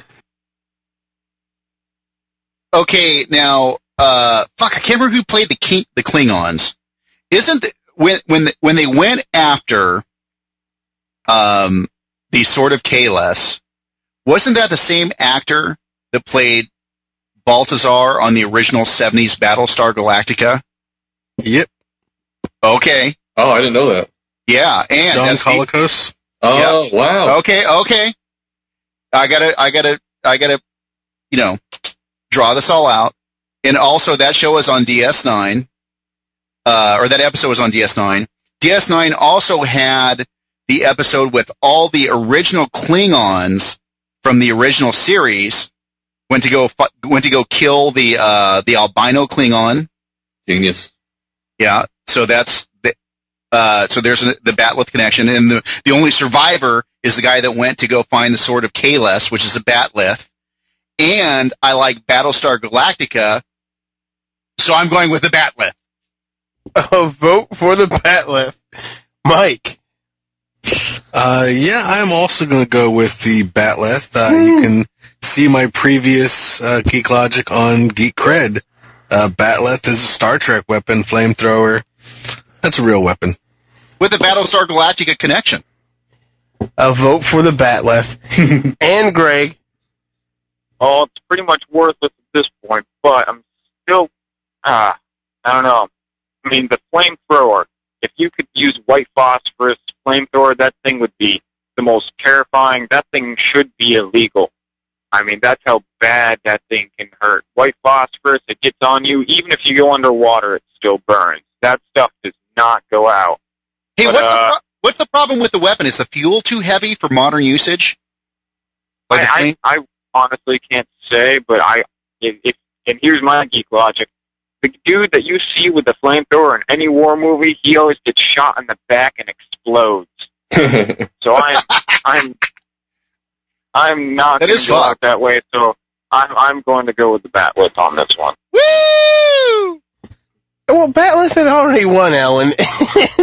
we are moving on. It is the Glaive from Krull versus the uh, A10 Warthog. Well, not really the Warthog, but the GAU-8 Avenger. Um, I believe that I see the way the wind is blowing in these fights, but I will still vote for things that can kill people actually and not accidentally like the Glaive would. So I'm going to go with the Avenger. Alan? Okay, I originally thought that the A10 Warthog was the Puff the Magic Dragon, which was called in by John Wayne in the movie The Green Berets, which also featured George Takei, who is from Star Trek. So I'm voting for George Takei and John Wayne and going for the A10 Warthog. A vote for the A10 Warthog. Mike. Yeah, I mean, I don't care. I mean, how much geek cred the glaive has. Actually, I think it might be negative geek cred coming from from Call or Crawl. So, uh, yeah, I think uh, this one's totally Avenger. Totally for the Avenger. Greg. Um, I think you can guess what I'm going to do. I'm going to go for the Avenger on these reasons. It's the one actual weapon on here I actually have not fired, which makes me extremely jealous and upset. Uh, I've never seen Krull, so I have no idea what that is. I imagine it's kind of spinning blade, and uh, the thing with its seven rotating cylinders would just destroy it. And uh, a little geek cred for the Avenger. It's named after the greatest Marvel super team. So there we go. Oh, is it actually named after the Avengers? I don't know if it actually is, but it shares the name and it's convenient for me. Are you sure it's not the uh, British uh, British spy? 60s TV show. Yeah, the spy TV show, the Avengers. I'm just fucking around. Chuck, is it our first clean sweep of the episode? Hell no. I'm, I gotta go with the glaive, Pilgrim. Because, I mean, let's face it, uh, magic always beats science, okay? So the glaive wins in my book because magic beats science, you know? This is a flying thing that can just stab anyone wherever you want. Magic beats science. Oh, yeah, of course. You know, read the oh. Bible. Oh. Just add George, ask George Bush. Yeah, yeah exactly. all right, all right. Go outside right now. I'll meet you out there. I'll get a gun, and you have a Harry Potter wand. Let's see which one wins. Oh, well, Harry Potter's not real magic. Oh, why not? Yeah, because it's not the glaive. Okay. a I vote. hope you have a, I hope you have a potion that protects you from hot lead. a vote for the glaive. But the Avenger takes the win. On to our next fight. Alan, this one is yours. It's the Lawgiver versus a Samurai Sword. Uh, the samurai sword is a, is, uh, it's, it's a huge, massive base and something everyone, every, every science fiction fan should be giving homage to, uh, uh, as far as and being a being a judo protect uh, a judo a judo guy and all that shit. I mean, it's the weapon that all this shit's based on. You guys got to vote. I mean, Lawgiver, it's okay, but oh man, you guys got to watch some Zatoichi and those and the Musashi Miyamoto stuff. Yeah, Samurai sword. A vote for Samurai Sword. Mike. Yeah, see, this one's kind of tough because on one hand, the lawgiver uh, beat Captain America's shield to get here, which it shouldn't have. Uh, so it was England beating America. and then we have Excalibur versus the Samurai Sword. Samurai Sword wins again. I uh, I think that was that was in error. Japan beating England. I really don't like how this whole bracket has has uh, has gone out. So um, uh, basically, I have to vote for America versus England. I'm going to pick America, and since the lawgiver beat America, I have to vote for the samurai sword. That made no sense, but a vote for the Samurai Sword. Greg? I'm still trying to get through what the hell is right. So I didn't know which one I was voting for until I got to the end. Yeah, great, great stall tactic. Um, I'm gonna have to uh probably go ahead and and give some love to the uh the uh samurai sword. I mean, Star Trek Online. That that thing. I mean, I would give my left nut for a foldable katana. Once again, because it's one badass, and two would get me around my TSA issues. So, um, not to mention, uh, Harold from Harold and Kumar had it. So that's some added geek cred or college kid cred if you count it. And uh, I don't know, Rock, uh, Rocky Stallone with a with a gun, as tempting of an image as that is, I just don't think I could muster it. Plus, that movie was horrible. horribly awesome. Vote for the samurai sword. Chuck? Oh, well, I gotta give some love to the lawgiver because it's the only weapon on this bracket I've never used before, so, uh, lawgiver. A vote for the lawgiver. Really? Sure. You've used everything else on here? Oh, yeah. the sword of Kahless and a phaser? Yep, got him right here. All right. How the I'm actually sitting an now- A10? Yeah, yeah. Oh, well, that's my backyard. But I gotta, well, I actually really do have the proton pack in my basement. It's the toy, though. Uh, right. It- It's all tied up. It comes down to me. Um, the lawgiver is cool. Very cool. But the samurai sword or the katana is a weapon that hasn't changed in a thousand years because it was perfect when they made it. Uh, it's been killing people longer than almost any other weapon on here. Uh, it is an amazing weapon, and in the hands of a, a, a skilled person, it's one of the most deadly weapons on the planet. So I've got to go with Samurai Sword. And Samurai Sword takes the win. We are on to our next fight. Mike, this one is yours. It is the PPK versus the Phaser. Uh, well, there's a phaser squirt gun sitting about 20 feet from me. So, phaser. A vote for the Phaser. Uh, Greg. Um, I'm going to go on a little bit of a different uh, tangent for this. I'm going to go with Captain Kirk versus James Bond with their respective weapons. Who's gotten more in tail? And uh, I think I think I'm going to have to go with Kirk.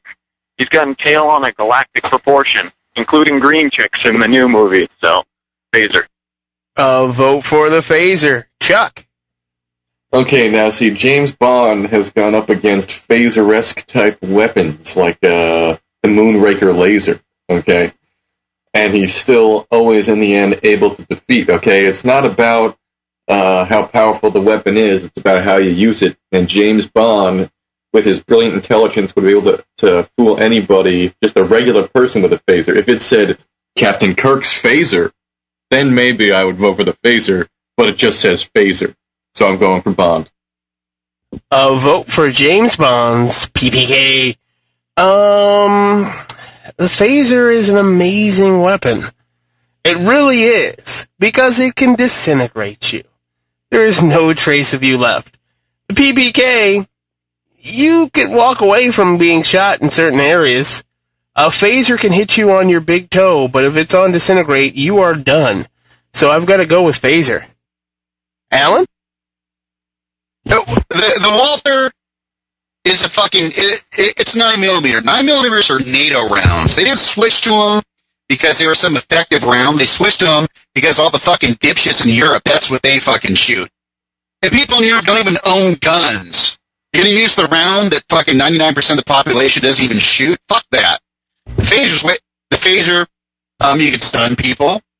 You could heat up rocks. You could do all sorts of cool shit. Phaser A vote for the phaser, and the phaser takes the win. We are on to our next fight. Greg, this one is yours. This is a very difficult fight here. It is a proton pack versus a batarang. Hmm. Um, I love Batman. I absolutely do. Um, but I think I'm going to continue with my line of logic from the last time the batarang was up.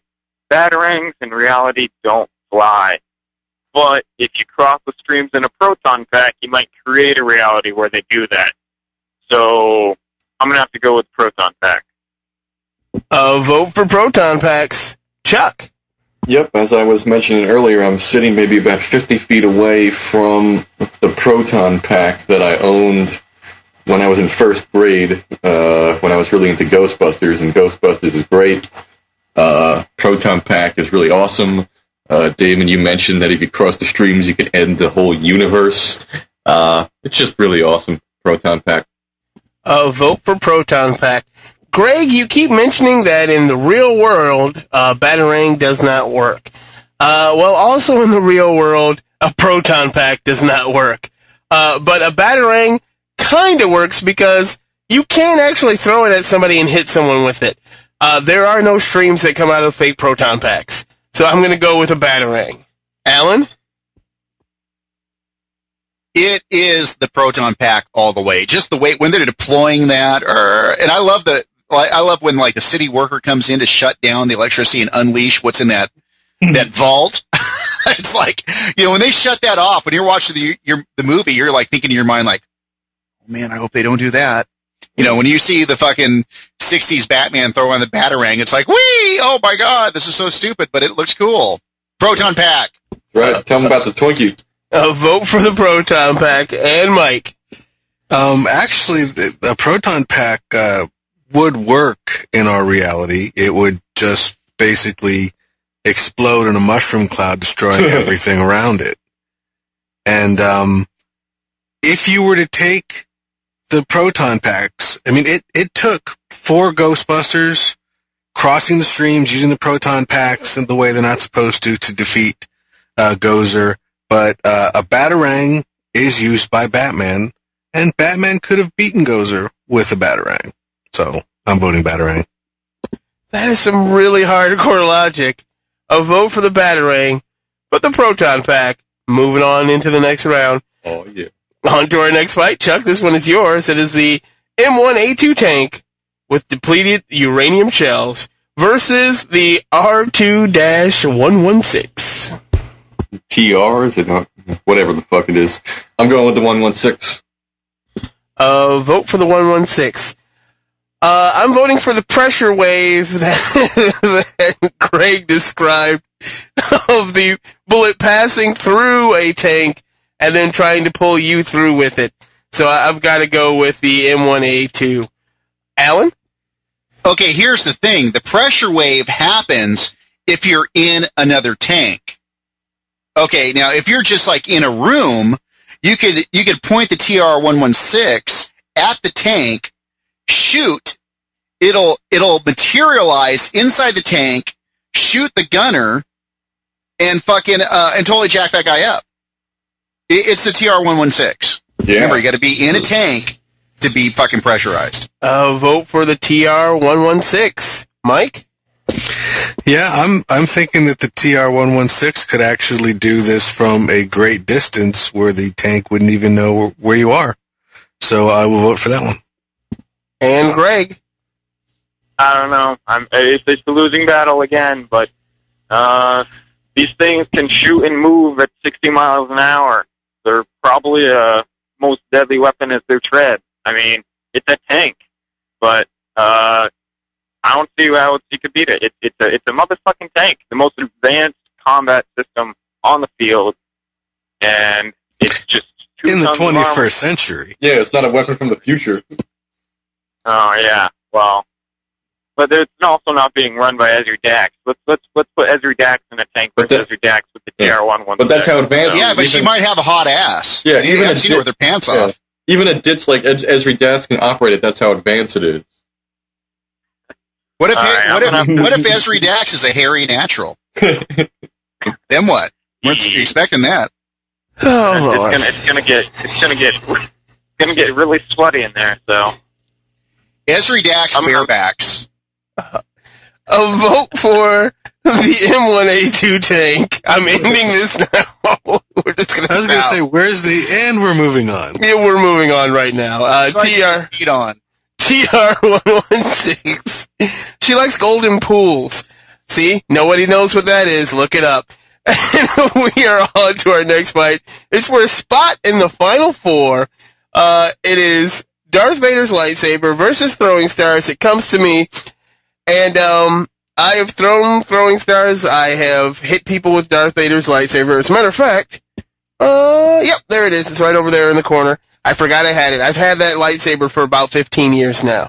It's one of the crappy, uh, it's not Hasbro. It was Kenner. It was a Kenner one before Hasbro brought Kenner. Um, but I just go back to Butters, uh, covered in grass, naked with a throwing star sticking out of his eye, and then Cartman walking Dog. across the, like a do- like a dog, and then Cartman walking across the stage naked, and everybody going, "Oh, look at that poor boy!" And they were talking about naked Cartman and not a, a small boy with a throwing star in his eye. So I'm going to go with throwing stars, just, just just because I don't even care. Alan, If you go right now and buy a Darth Vader's li- plastic lightsaber, and you go to any bogus martial arts fucking place to get a throwing star, you will totally fuck up the person with the with the fucking lightsaber. And plus, it says throwing stars, multiple. So you could have like a box of like two hundred. okay, now say you're a hardcore Star Wars fan and you could block the first couple throwing stars. That thing's going to break into pieces. You're going to get fucked up. So throwing stars. A vote for throwing stars. Mike. Uh, I'm going to stick with Darth Vader's lightsaber. Um, it's not just the, you know, as a weapon and as a, as a thing that you battle with, but also Darth Vader's lightsaber is really kind of a key part of the character. Um, some of his best moments have been uh, with that lightsaber, and that that that point in Empire Strikes Back when Luke lights his lightsaber and Vader lights his up. That's when you know the fight is on. You know, when he loses his lightsaber and loses his hand at, the end of Jedi, he stops being Darth Vader. You know, his lightsaber is he kills Obi Wan Kenobi and you know defeats his his uh, master. You know, pretty much the lightsaber has been a defining moment of the character along the entire uh, trilogy. And throwing stars are cool, and in in the real world, they would fuck you up more than a a fake plastic lightsaber. But fake plastic throwing stars wouldn't fuck you up much more. So I'm gonna go with uh, the lightsaber. A vote for Vader's lightsaber. Greg. Um, Darth Vader's lightsaber is red, and red is the color communist. I think that's some pretty established uh, geek logic in this show. So I'm gonna go with throwing stars. A vote for throwing stars. And Chuck. Uh, red's also in uh, red, white, and blue, my friend. But I, I agree with you. But uh, nevertheless, So's Obama. Oh, all right. Well, Now, anyway, I don't want to open up can of worms. But anyway, think about it. Darth Vader is kind of like the LeBron James of science fiction. You know, he comes in, you think he's like one of the coolest guys of all time, and then you just get completely disappointed uh, as time goes on. You know, like LeBron James. Later on, Lucas throws all this shit about like Darth Vader. You know how his name is Annie, like a redheaded, you know, uh, musical dancer and stuff like that. It sucks. You know, and, and if you think about Darth Vader's lightsaber uh, the situations it was in. Okay, he loses the fight to Obi Wan Kenobi, and Obi Wan Kenobi keeps the lightsaber. Uh, and even when Luke has the lightsaber, his hand is chopped off. Okay, so that lightsaber is bad luck. Uh, But that's Anakin's lightsaber, not lightsaber, not Vader's lightsaber. yeah, but unfortunately, like I said, that's the same person thanks to Lucas. You know, so uh, no matter what, it's bad luck. So throwing stars. A vote for Your throwing your stars. hate has made you powerful, Chuck. and throwing stars is the first thing into the final four. On to our next fight. Alan, this is, one is yours. It is a Batleth versus the GAU-8 Avenger. Okay. Basically, this is John Wayne and George Takei versus every Klingon from the original series and Baltazar from Battlestar Galactica. And I have to go with Baltazar. I am going with the Batleth, ladies and gentlemen. A vote for the Batleth. Mike. Uh, this is a very strange fight. Um, you know, you, you couldn't get sort of more extreme in terms of the type of weapons that they are.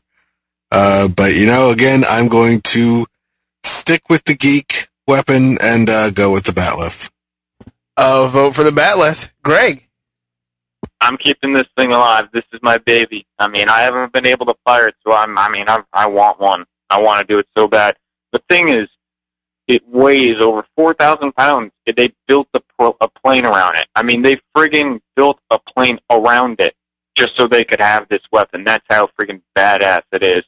Not to mention, it could shoot anything from regular bullets to high incendiary bullets to uh, depleted uranium bullets too for armor piercing. I mean, this thing is the most badass weapon. It is a friggin' it's like an angry swarm of bees, but if the bees were made out of lead.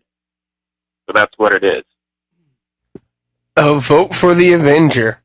Chuck. Okay, now uh, during World War II, Germany had the most advanced weapons of all time, and when Germany invaded Russia, they were defeated by Russia. If you remember, the president of Russia, former president of Russia, Boris Yeltsin, had three fingers on one of his hands because they used to lift up the lid to or pry open the lid to German tanks, throw in grenades, and close them. And one time he closed it on his hand, destroyed his fingers. Okay, that's how badass they were. Klingons are so fucking badass. They could br- grab their bat'leth, pry open the, the opening of any kind of. Uh, oh wait, this is in the air, isn't it? Yep. Exactly. Make them Uh, fly. All right. Well, Klingons Russians they'll throw their their fucking bat'leth into the air. uh oh shit. All right. Well, So you know, Klingon will just beam on and kill somebody. yeah, they'll beam him onto the ship. What- Would would would, Boris would a Klingon Yeltsin ever versus part himself Klingon? Are a you weapon? kidding? uh, no, a Boris Yeltsin Klingon. Boris Yeltsin will totally fuck. Uh, Klingon will totally fuck up Boris Yeltsin. Where where are you voting, Chuck? I'm going. I'm going. Klingon Uh, would never throw it. I'm going for the bat'leth. A vote for the Batleth. Ah, Insanity. uh, you know it- it's fun because the uh, the Avenger is a ridiculous gun, and uh, if they're a if a field of Klingons running at it with Batleths, they still lose. Not if you beam them onto the plane. Yes, but if they're beaming them onto a plane, then it's it's a moot point. the beaming is is the weaponry there. That's the extra technology, the extra technological boost. But, But what if, if, what if the Klingons are wearing Wookiee skin? it- if you take a sword versus a gun, the gun wins. Unless you beam them. On- It doesn't But matter. See, It doesn't matter. You can beam a Han sword. Solo shot the Darth gun Vader. doesn't. The gun doesn't have any bullets. Han Solo. Han Solo shot Darth Vader, and he just he blocked it with his hand. I'm changing my vote to the glaive. You are? Nah, the glaive. I said. Oh fuck! You can't go that far. I'll vote for the glaive. Let's do a Geek Fights takeover. One more minute wins. One ring to rule them all. The Batleth is moving on into the final four. On to our next fight. Uh, Mike, this one is yours. It is the katana, also known as the samurai sword, versus a phaser. Uh, this is kind of an interesting fight, and they certainly are two uh, iconic weapons. Uh, samurai sword, uh, I think much more so. I mean, that definitely is representative of an entire genre of film. But uh, you know, when we've talked about phaser entirely in terms of um, a handheld phaser, but ships have phasers, and ships phasers can blow up other ships, which are pretty fucking big, or space stations or asteroids. So uh, I think a phaser on a ship is probably going to be a lot more uh, devastating than a giant katana. Uh, vote for phaser. Greg. Um, phaser, plain and simple. I mean, it's the whole range thing. I mean, kind of like uh, with the uh, Avenger, which should have won. Uh, it's it's the old thing: don't bring a knife to a gunfight. So don't bring a samurai sword to a phaser fight. A vote for the phaser. Chuck. Uh, part of me doesn't want to vote for the phaser because even though I'm a big Star Trek fan, I always thought the phaser was kind of a wuss weapon. Uh, it's got a stun setting. Um, you know, especially in Next Generation where they're these tiny little things you could barely even aim and they always seem exactly where they were supposed to go and everything. It's just seemed kind of like a like a weapon for people that don't know appreciate weapons uh, or don't want to really kill somebody. Whereas a samurai sword is something that just really kills somebody. But, you know, uh, phaser is more of a Western style weapon uh, that you're holding kind of like a gun. So I just gotta, you know, vote against the East and go West and vote for the phaser. Uh, vote for the phaser. Uh, yeah. Um, knife to a gunfight. I'm voting. I'm voting for the the samurai sword. I'm voting for the katana because there is no logic to anything that we've done in this fight at all. Sometimes it's real world. Sometimes it's fake world. It makes no difference. The samurai sword will win because it will. You will be beamed behind the guy with the phaser and cut them up, or beamed onto the bridge of the ship and cut them up. I don't care. I'm voting for the samurai sword. But sa- samurais don't beam. Did, did, Yeah, they can. feudal Japan have beaming technology? Uh, the, the, but the katana makes it all the way into at least New Sulu's time. So that means they have beaming technology and katanas. Boom! How about that? How do you like them apples? Look, I'm Yeah, putting the, But, putting but he the wasn't a samurai. no, but it's a katana, which is also a Yeah, He's not even Japanese. He's The really Korean. phaser, the phaser is on a starship, which can slingshot around the sun, go back in time, and prevent the samurai sword from ever being invented. That's a good point, but I'm still voting for samurai sword. That's Alan, Okay, this whole knife versus a gunfight, you guys got to really do yourself a favor and go and check out the Akira Kurosawa movie called Yojimbo. Um, features my favorite Japanese actor. Fuck, with the, the guy's name? Toshiro. Mifune. Yeah, Mifune. Yeah, Mifune. Um, that is incredible because the uh, one guy, the other guy, who's my second favorite uh, guy, well, actually my third favorite guy, actually for some bizarre reason has a, a revolver back in that era, and it's Toshiro Mifune versus the guy. Uh, man, I, I know you're talking about. you, you know, what I'm talking about. yeah, he was yeah, the- yeah. Yeah, and he was the guy that uh fuck I can't I I'm so drunk I can't remember the name of the movie. So anyway, the samurai sword versus the uh the uh the gun has already kind of been or the knife to the gunfight's already been done. But the the two things here t- that are that are interesting. The representative weapons, the phaser is kind of uh, the evolvement of the the western. So the phaser is you know the wagon, the whole Gene Roddenberry wagon train to the stars. The phaser at one point was supposed to represent the revolver, and the samurai sword did with Star Wars did did uh, the lightsaber did represent the samurai sword. Um, but there's more more history, I think, more science fiction in the samurai sword than there is with the revolver. So samurai sword all the way. Uh, vote for Samurai Sword, and Samurai Sword loses. Phaser gets the win. Uh, d- d- Oh my god! what? You knew that was going to happen. No, I didn't. Oh, I don't keep tracking this shit. You don't keep track. It Phaser had won way back. Well, we already have two people in uh, two track uh, weapons going into it, and uh, and Bill Murray just gets me. It's, it, it's Bill fucking Murray. I mean, plus Dan Aykroyd, and uh, any weapon that can destroy reality is truly a weapon to be reckoned with. Plus, you know, all the funny cross the stream jokes you can make with it. Endless. Gonna go with the proton pack. Oh, vote for the Proton Pack. Chuck. Hmm. Yeah, this is a tough one for me. I'm not sure. Um, yeah, 'cause we do have Batleth coming in for Star Trek. We got a Phaser coming in from Star Trek. Um, and even though the TR-116 is really badass, um, uh, I trust Bill Murray to use the Proton Pack over Ezri Dax using the TR-116, and therefore Proton Pack wins. Uh, vote for the Proton Pack. Um, do I keep the trend going of voting for something that I don't believe in just so there isn't a clean sweep in the episode? no, I'm voting for Proton Pack. Alan? I'm voting for the TR-116. I it's probably too late. I'm trying to fo- force the phaser versus Batleth for the final the final match. It's simple as that. Oh, vote for the TR116 and Mike. Uh, proton pack. And Proton Pack takes the win. Boo! Wait, wait, wait.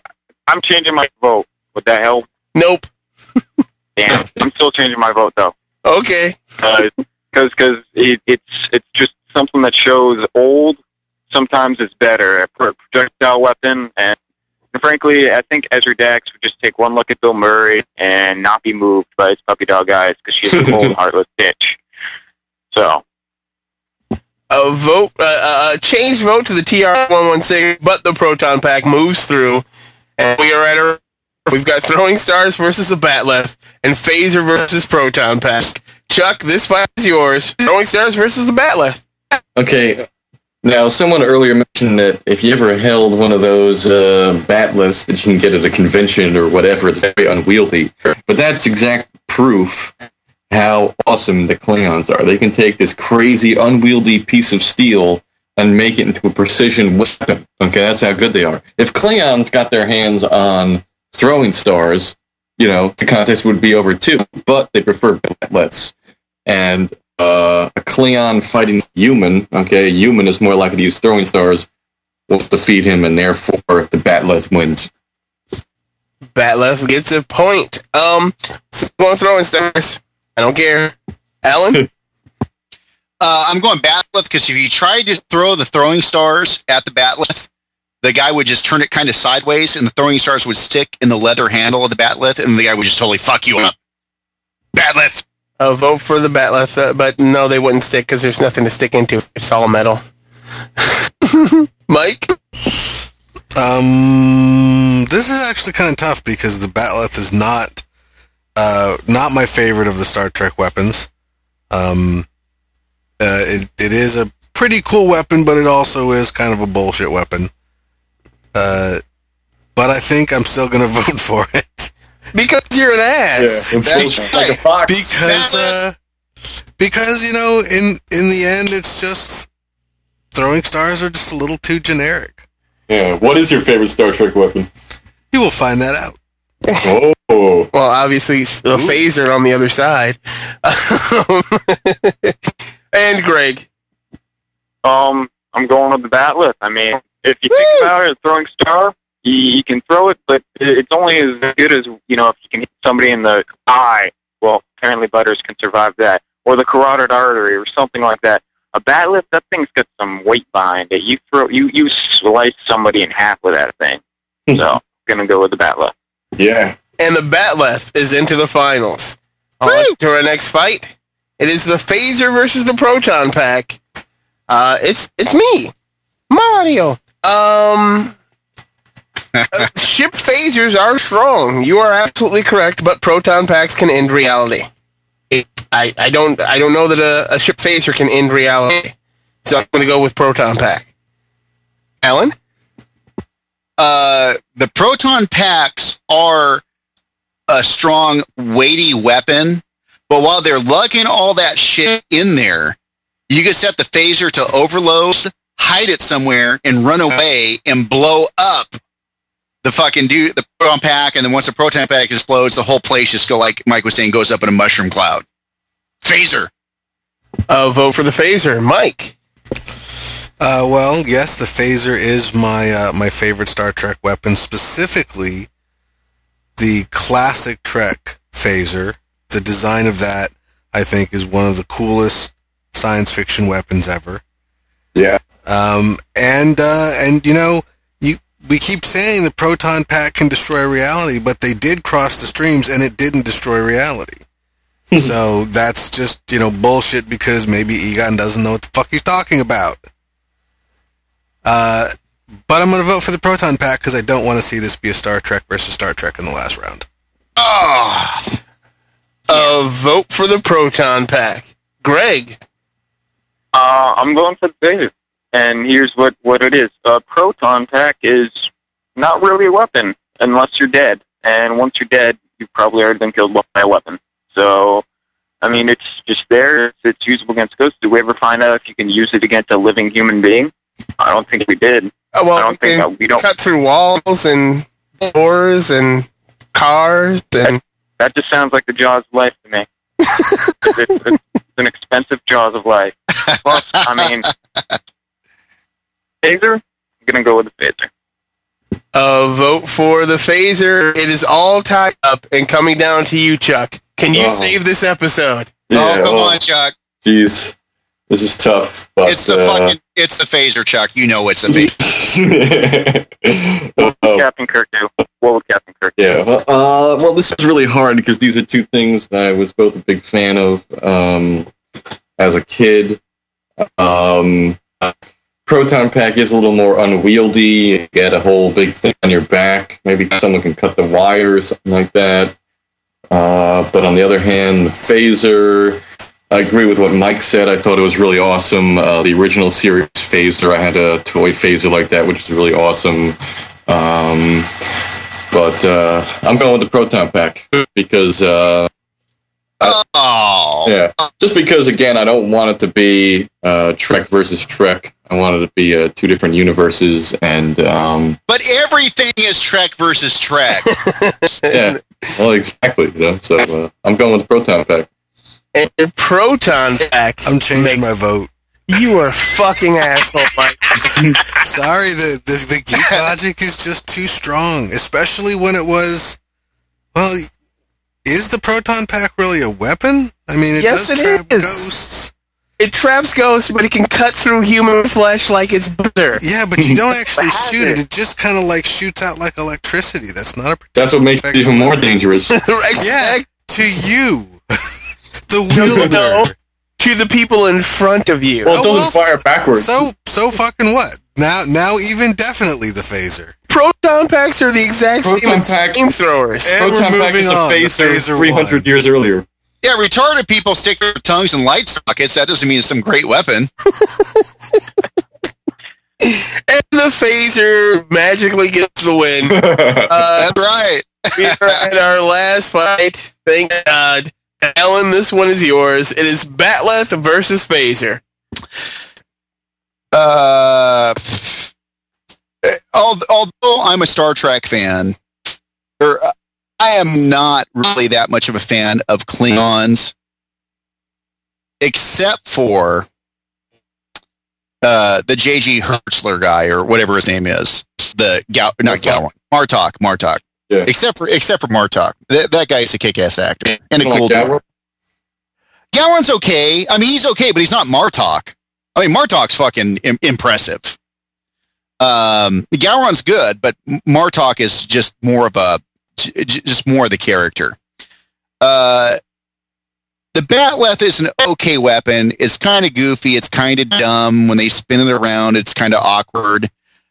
But the classic phaser, not the Star Trek uh, Next Generation, the hair dryer. I, what, what's the slang term for the next gen phaser? The shaver. They have some kind of fucking term for. I can't remember what the term is. Vibrator. Yeah, like the vi- yeah, like that type of thing. It- It's not, but the the original series one where the fucking thing pulls out the hand, you know, it's got the hand grip, but you could also pull out the pull the top of it off and have the little miniature phaser. I mean, i think that thing is totally cool. So phaser. Uh, vote for the Phaser. Mike. Well, as I said, the phaser is my favorite uh, Star Trek weapon.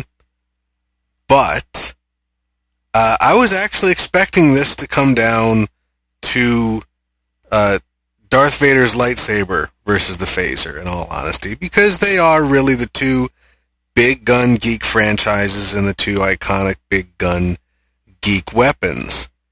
Um, and I decided if it came to that, I would vote for the lightsaber just because it's not as clumsy or random as a phaser. Uh, it's a more elegant weapon for, or a simple weapon for a more elegant time, whatever. I was going to do that. Um, but I can't. So, um, I guess I will have to stick with phaser. All that for Phaser. Fuck you, Mike. Actually, I was going to go with, with, uh, Batleth and then I talked myself out of it. Again. I like to always change his mind again. Again. How high are you for this episode? no, I was just pulling for Darth Vader's lightsaber the whole way. Yeah, yeah, I noticed. Goddamn dick. Uh, yeah, but what if you got attacked by the Yangs? What? Oh, I that was such a good. The, You know, the, the Yangs from the original series. from that episode. oh, yeah, okay. I don't remember it at all. How many battery packs did they wear down? Uh, but uh, Greg, where's your vote going? Um, well, I've been kind of pushing this entire episode for real weapons that I've been able to shoot or use, and uh, right now the the the freaking Batleth is about as close as I could get. And uh, on top of it, I was pulling that the proton pack might have won, even though I voted against it, just because I think it would be such a badass thing to see a Klingon just sneak up behind and stab Mil- Bill Murray through the back. I mean, here's the logic: Klingons don't laugh often and Bill Murray would try and make them laugh, and it would fail miserably. But uh, I can't actually shoot a, a phaser; it's not real. I I could sit there and click the button on the toy all day, and that Klingon's still going to come for me. So that left it is. Uh, vote for Batleth. I too will be voting for the Batleth because I'm Klingon at heart. At least that's what everybody would always say when they saw me at Star Trek The Experience when I was in retail. You go, "Are you Klingon?" And I would go, "No, I'm just black." oh man. so I am voting for Batleth. It is all tied up, and it comes down to you, Chuck. Ooh, okay. Um, well, it all comes down, in my opinion, to the people who are wielding these weapons. Okay, batleths are going to be uh, wielded by Klingons, and phasers are going to be wielded by uh, people from the Federation. And uh, if you consider the 24th century era of the Federation, uh, these people are essentially kind of flying around uh, space in big Lexuses. You know, it's kind of like uh, I remember watching a great interview with Ira Steven Behr talking about Deep Space Nine, about how he wanted to make it a lot darker. And his criticism of Star Trek The Next Generation was that uh, he kind of imagined that that's what life would be like if you lived in like Hartford, Connecticut. It's kind of like a bunch of people living in a Lexus flying around the universe talking about uh, liberal politics. However, the Klingons, uh, the biggest badass motherfuckers on the planet, you know, they're punching each other, they're beating each other up. So what's going to happen is a Klingon with a batleth encounters a Federation guy with a phaser. The Klingon would able to be able to move faster and just hack down the Federation guy and kill him, and therefore the batleth wins. And the Batleth, a, a weapon that can actually be used today in the real world. To rob a bank. it was a convenience store. You could break into a bank. yes, you could you could try and do it in a bank too. The Batleth takes the win, and it is the best weapon of all time this week until we get or until we change and have a panel without Star Trek fans on it. Jesus Christ! Yeah. Travesty. We're assuming we actually recorded this episode. Oh no, I recorded it. This is a Yeah, Geek travesty. Fight holds nobody responsible for use of a bat'leth in a bank robbery. So, Thank you for that disclaimer. Uh, thanks for listening. Check out Backlot D for new movie news and lots of contests for all your DVD needs. Check out DVDgeeks.tv. Need Star Trek? Who doesn't? Obviously, most of the people listening to this podcast or on this podcast look no further than Subspace Communique and their awesome podcast, Life After Trek. Special thanks goes to Karen for being our web presence. Check out what she's doing on the Geek Fights Tumblr, and you can also check out Chris Mitchell there. He's from England, and he writes things on our blog, and he is awesome, and so is England. Yeah, That's I'm right. trying to I don't think he's going to be writing anything after this episode. God damn it, catch that one too. I'd like to take all my shit talking back from all the shit talking I was talking crap about England. No, no, no, it's fine. It, that was you. You're Alan. I'm just trying to make sure it's separate. It- we, we still love you, Chris. of course, Jared Formby for the pimped out intros he creates. You can read his blog, Hey Star Trek, at heystartrek.net. I'd also like to thank our guests for joining us. Does anybody have anything they'd like to plug? Uh, Greg. um, I'd like to plug America, or America, as some people say. Um, the United States Army, the United States Military Academy at West Point, which I technically can't plug, but I'm going to go to anyways. Uh, parents, if you want to uh, send your kids to a place where they'll love to be a sex-deprived and frustrated young adult, where they can or become extreme alcoholics, send to the United States Military Academy at West Point. Um, and Earth Prime Com- Comics, uh, Burlington, and your local craft brewers. Go support your local craft brewers, people. Yeah. All right, uh, Chuck. Uh, yeah, I'd like to plug England, but I don't want to plug America because I, you know, respect her. That, that, that's it? That's it. All right. And Helen.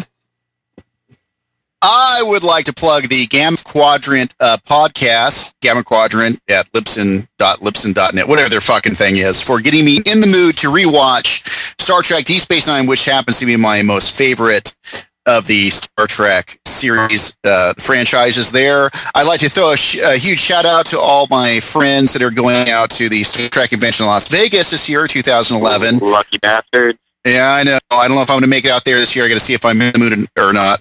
Uh, for all you Brazilian jiu-jitsu people, Sequence Jiu-Jitsu at Norco, California, and all you judo sons bitches. Nori Bunasawa at Bunasawa Kai in Costa Mesa, California. And uh, the first week, I think it's uh, August 6th. I think it's uh, August 6th in San Diego, California. I will be fighting in the state games of America. So if you if you have won the state games of your state, for example, I don't know the last time I have not won a gold medal in the California state games. They take all the medalists and uh, from every state, and you guys fight, or they all fight, and the winner is the state games. Yeah, state games of America, and also I fight the Masters division. To let everybody know what my division is, hundred kilos. Well, hopefully you've won that because it's Monday, uh, August 8th, and that has already happened. So you kicked a lot of ass, but of course that went horribly wrong for Michael. Hopefully it does not go horribly wrong for you. Uh, Mike? Uh, well, uh, I I would also like to plug England and America uh, because England has that cute little accent and uh, America's dirty, dirty little whore.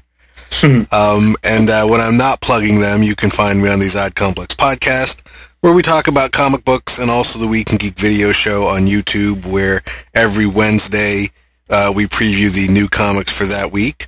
Uh, both of them can be found at thezodcomplex.com. Uh, you can check us out at geekfights.net, where we have lists of show ideas, the brackets we mentioned earlier, uh, past episodes, and more. Not much more, but more. You know, a little bit more. don't forget to rate and review us on the iTunes network and or on iTunes and the Zune network and on Facebook. Don't forget to like us there. And uh, if you'd like to be on the panel, just contact us at geekfights at gmail.com or at geekfights on Twitter. That's all it takes to join the Legion of Geeks. Our upcoming fights are blank. Any and I, all ideas are welcome. No, we're actually scheduled for quite a while. Uh, let's see. Next week is Best Bad Movie. Michael's going to be on that one. Oh, God. Uh, and after that, it's going to be Best Buffy episode. That'll be fun. Didn't you already do that? Oh, no, it was Best Joss Whedon. No, We did Best Whedon Yeah. something. And that was character. Yeah, I mean, now it's best Buffy episode. And all ideas are welcome. Thanks again for listening. Until next time. Keep fighting the geek fight.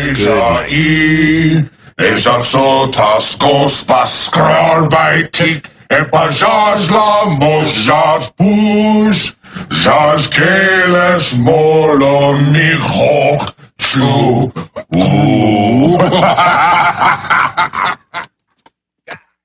Wait, you're you're on the no fly list?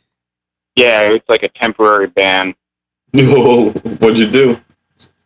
Oh, it was, it was something to do with I went on a field exercise and my backpack was covered in gunpowder residue, and they like with their with our assault packs, there's lots of little pockets everywhere that stuff can kind of fall into. Also, Uh-huh. a magazine somehow fell in one of the things. I'm like, so here Hello? I'm going to ban. Hello? Can you hear me on the internet? Yes, you are very loud, Alan. I am. Oh, shit. Yes. Okay, hold on. Actually, I have some preferences I was just doing. Let me let me crank myself down. Hmm. Yay. oh, I think I found the blooper. really? Can you hear me on the internet?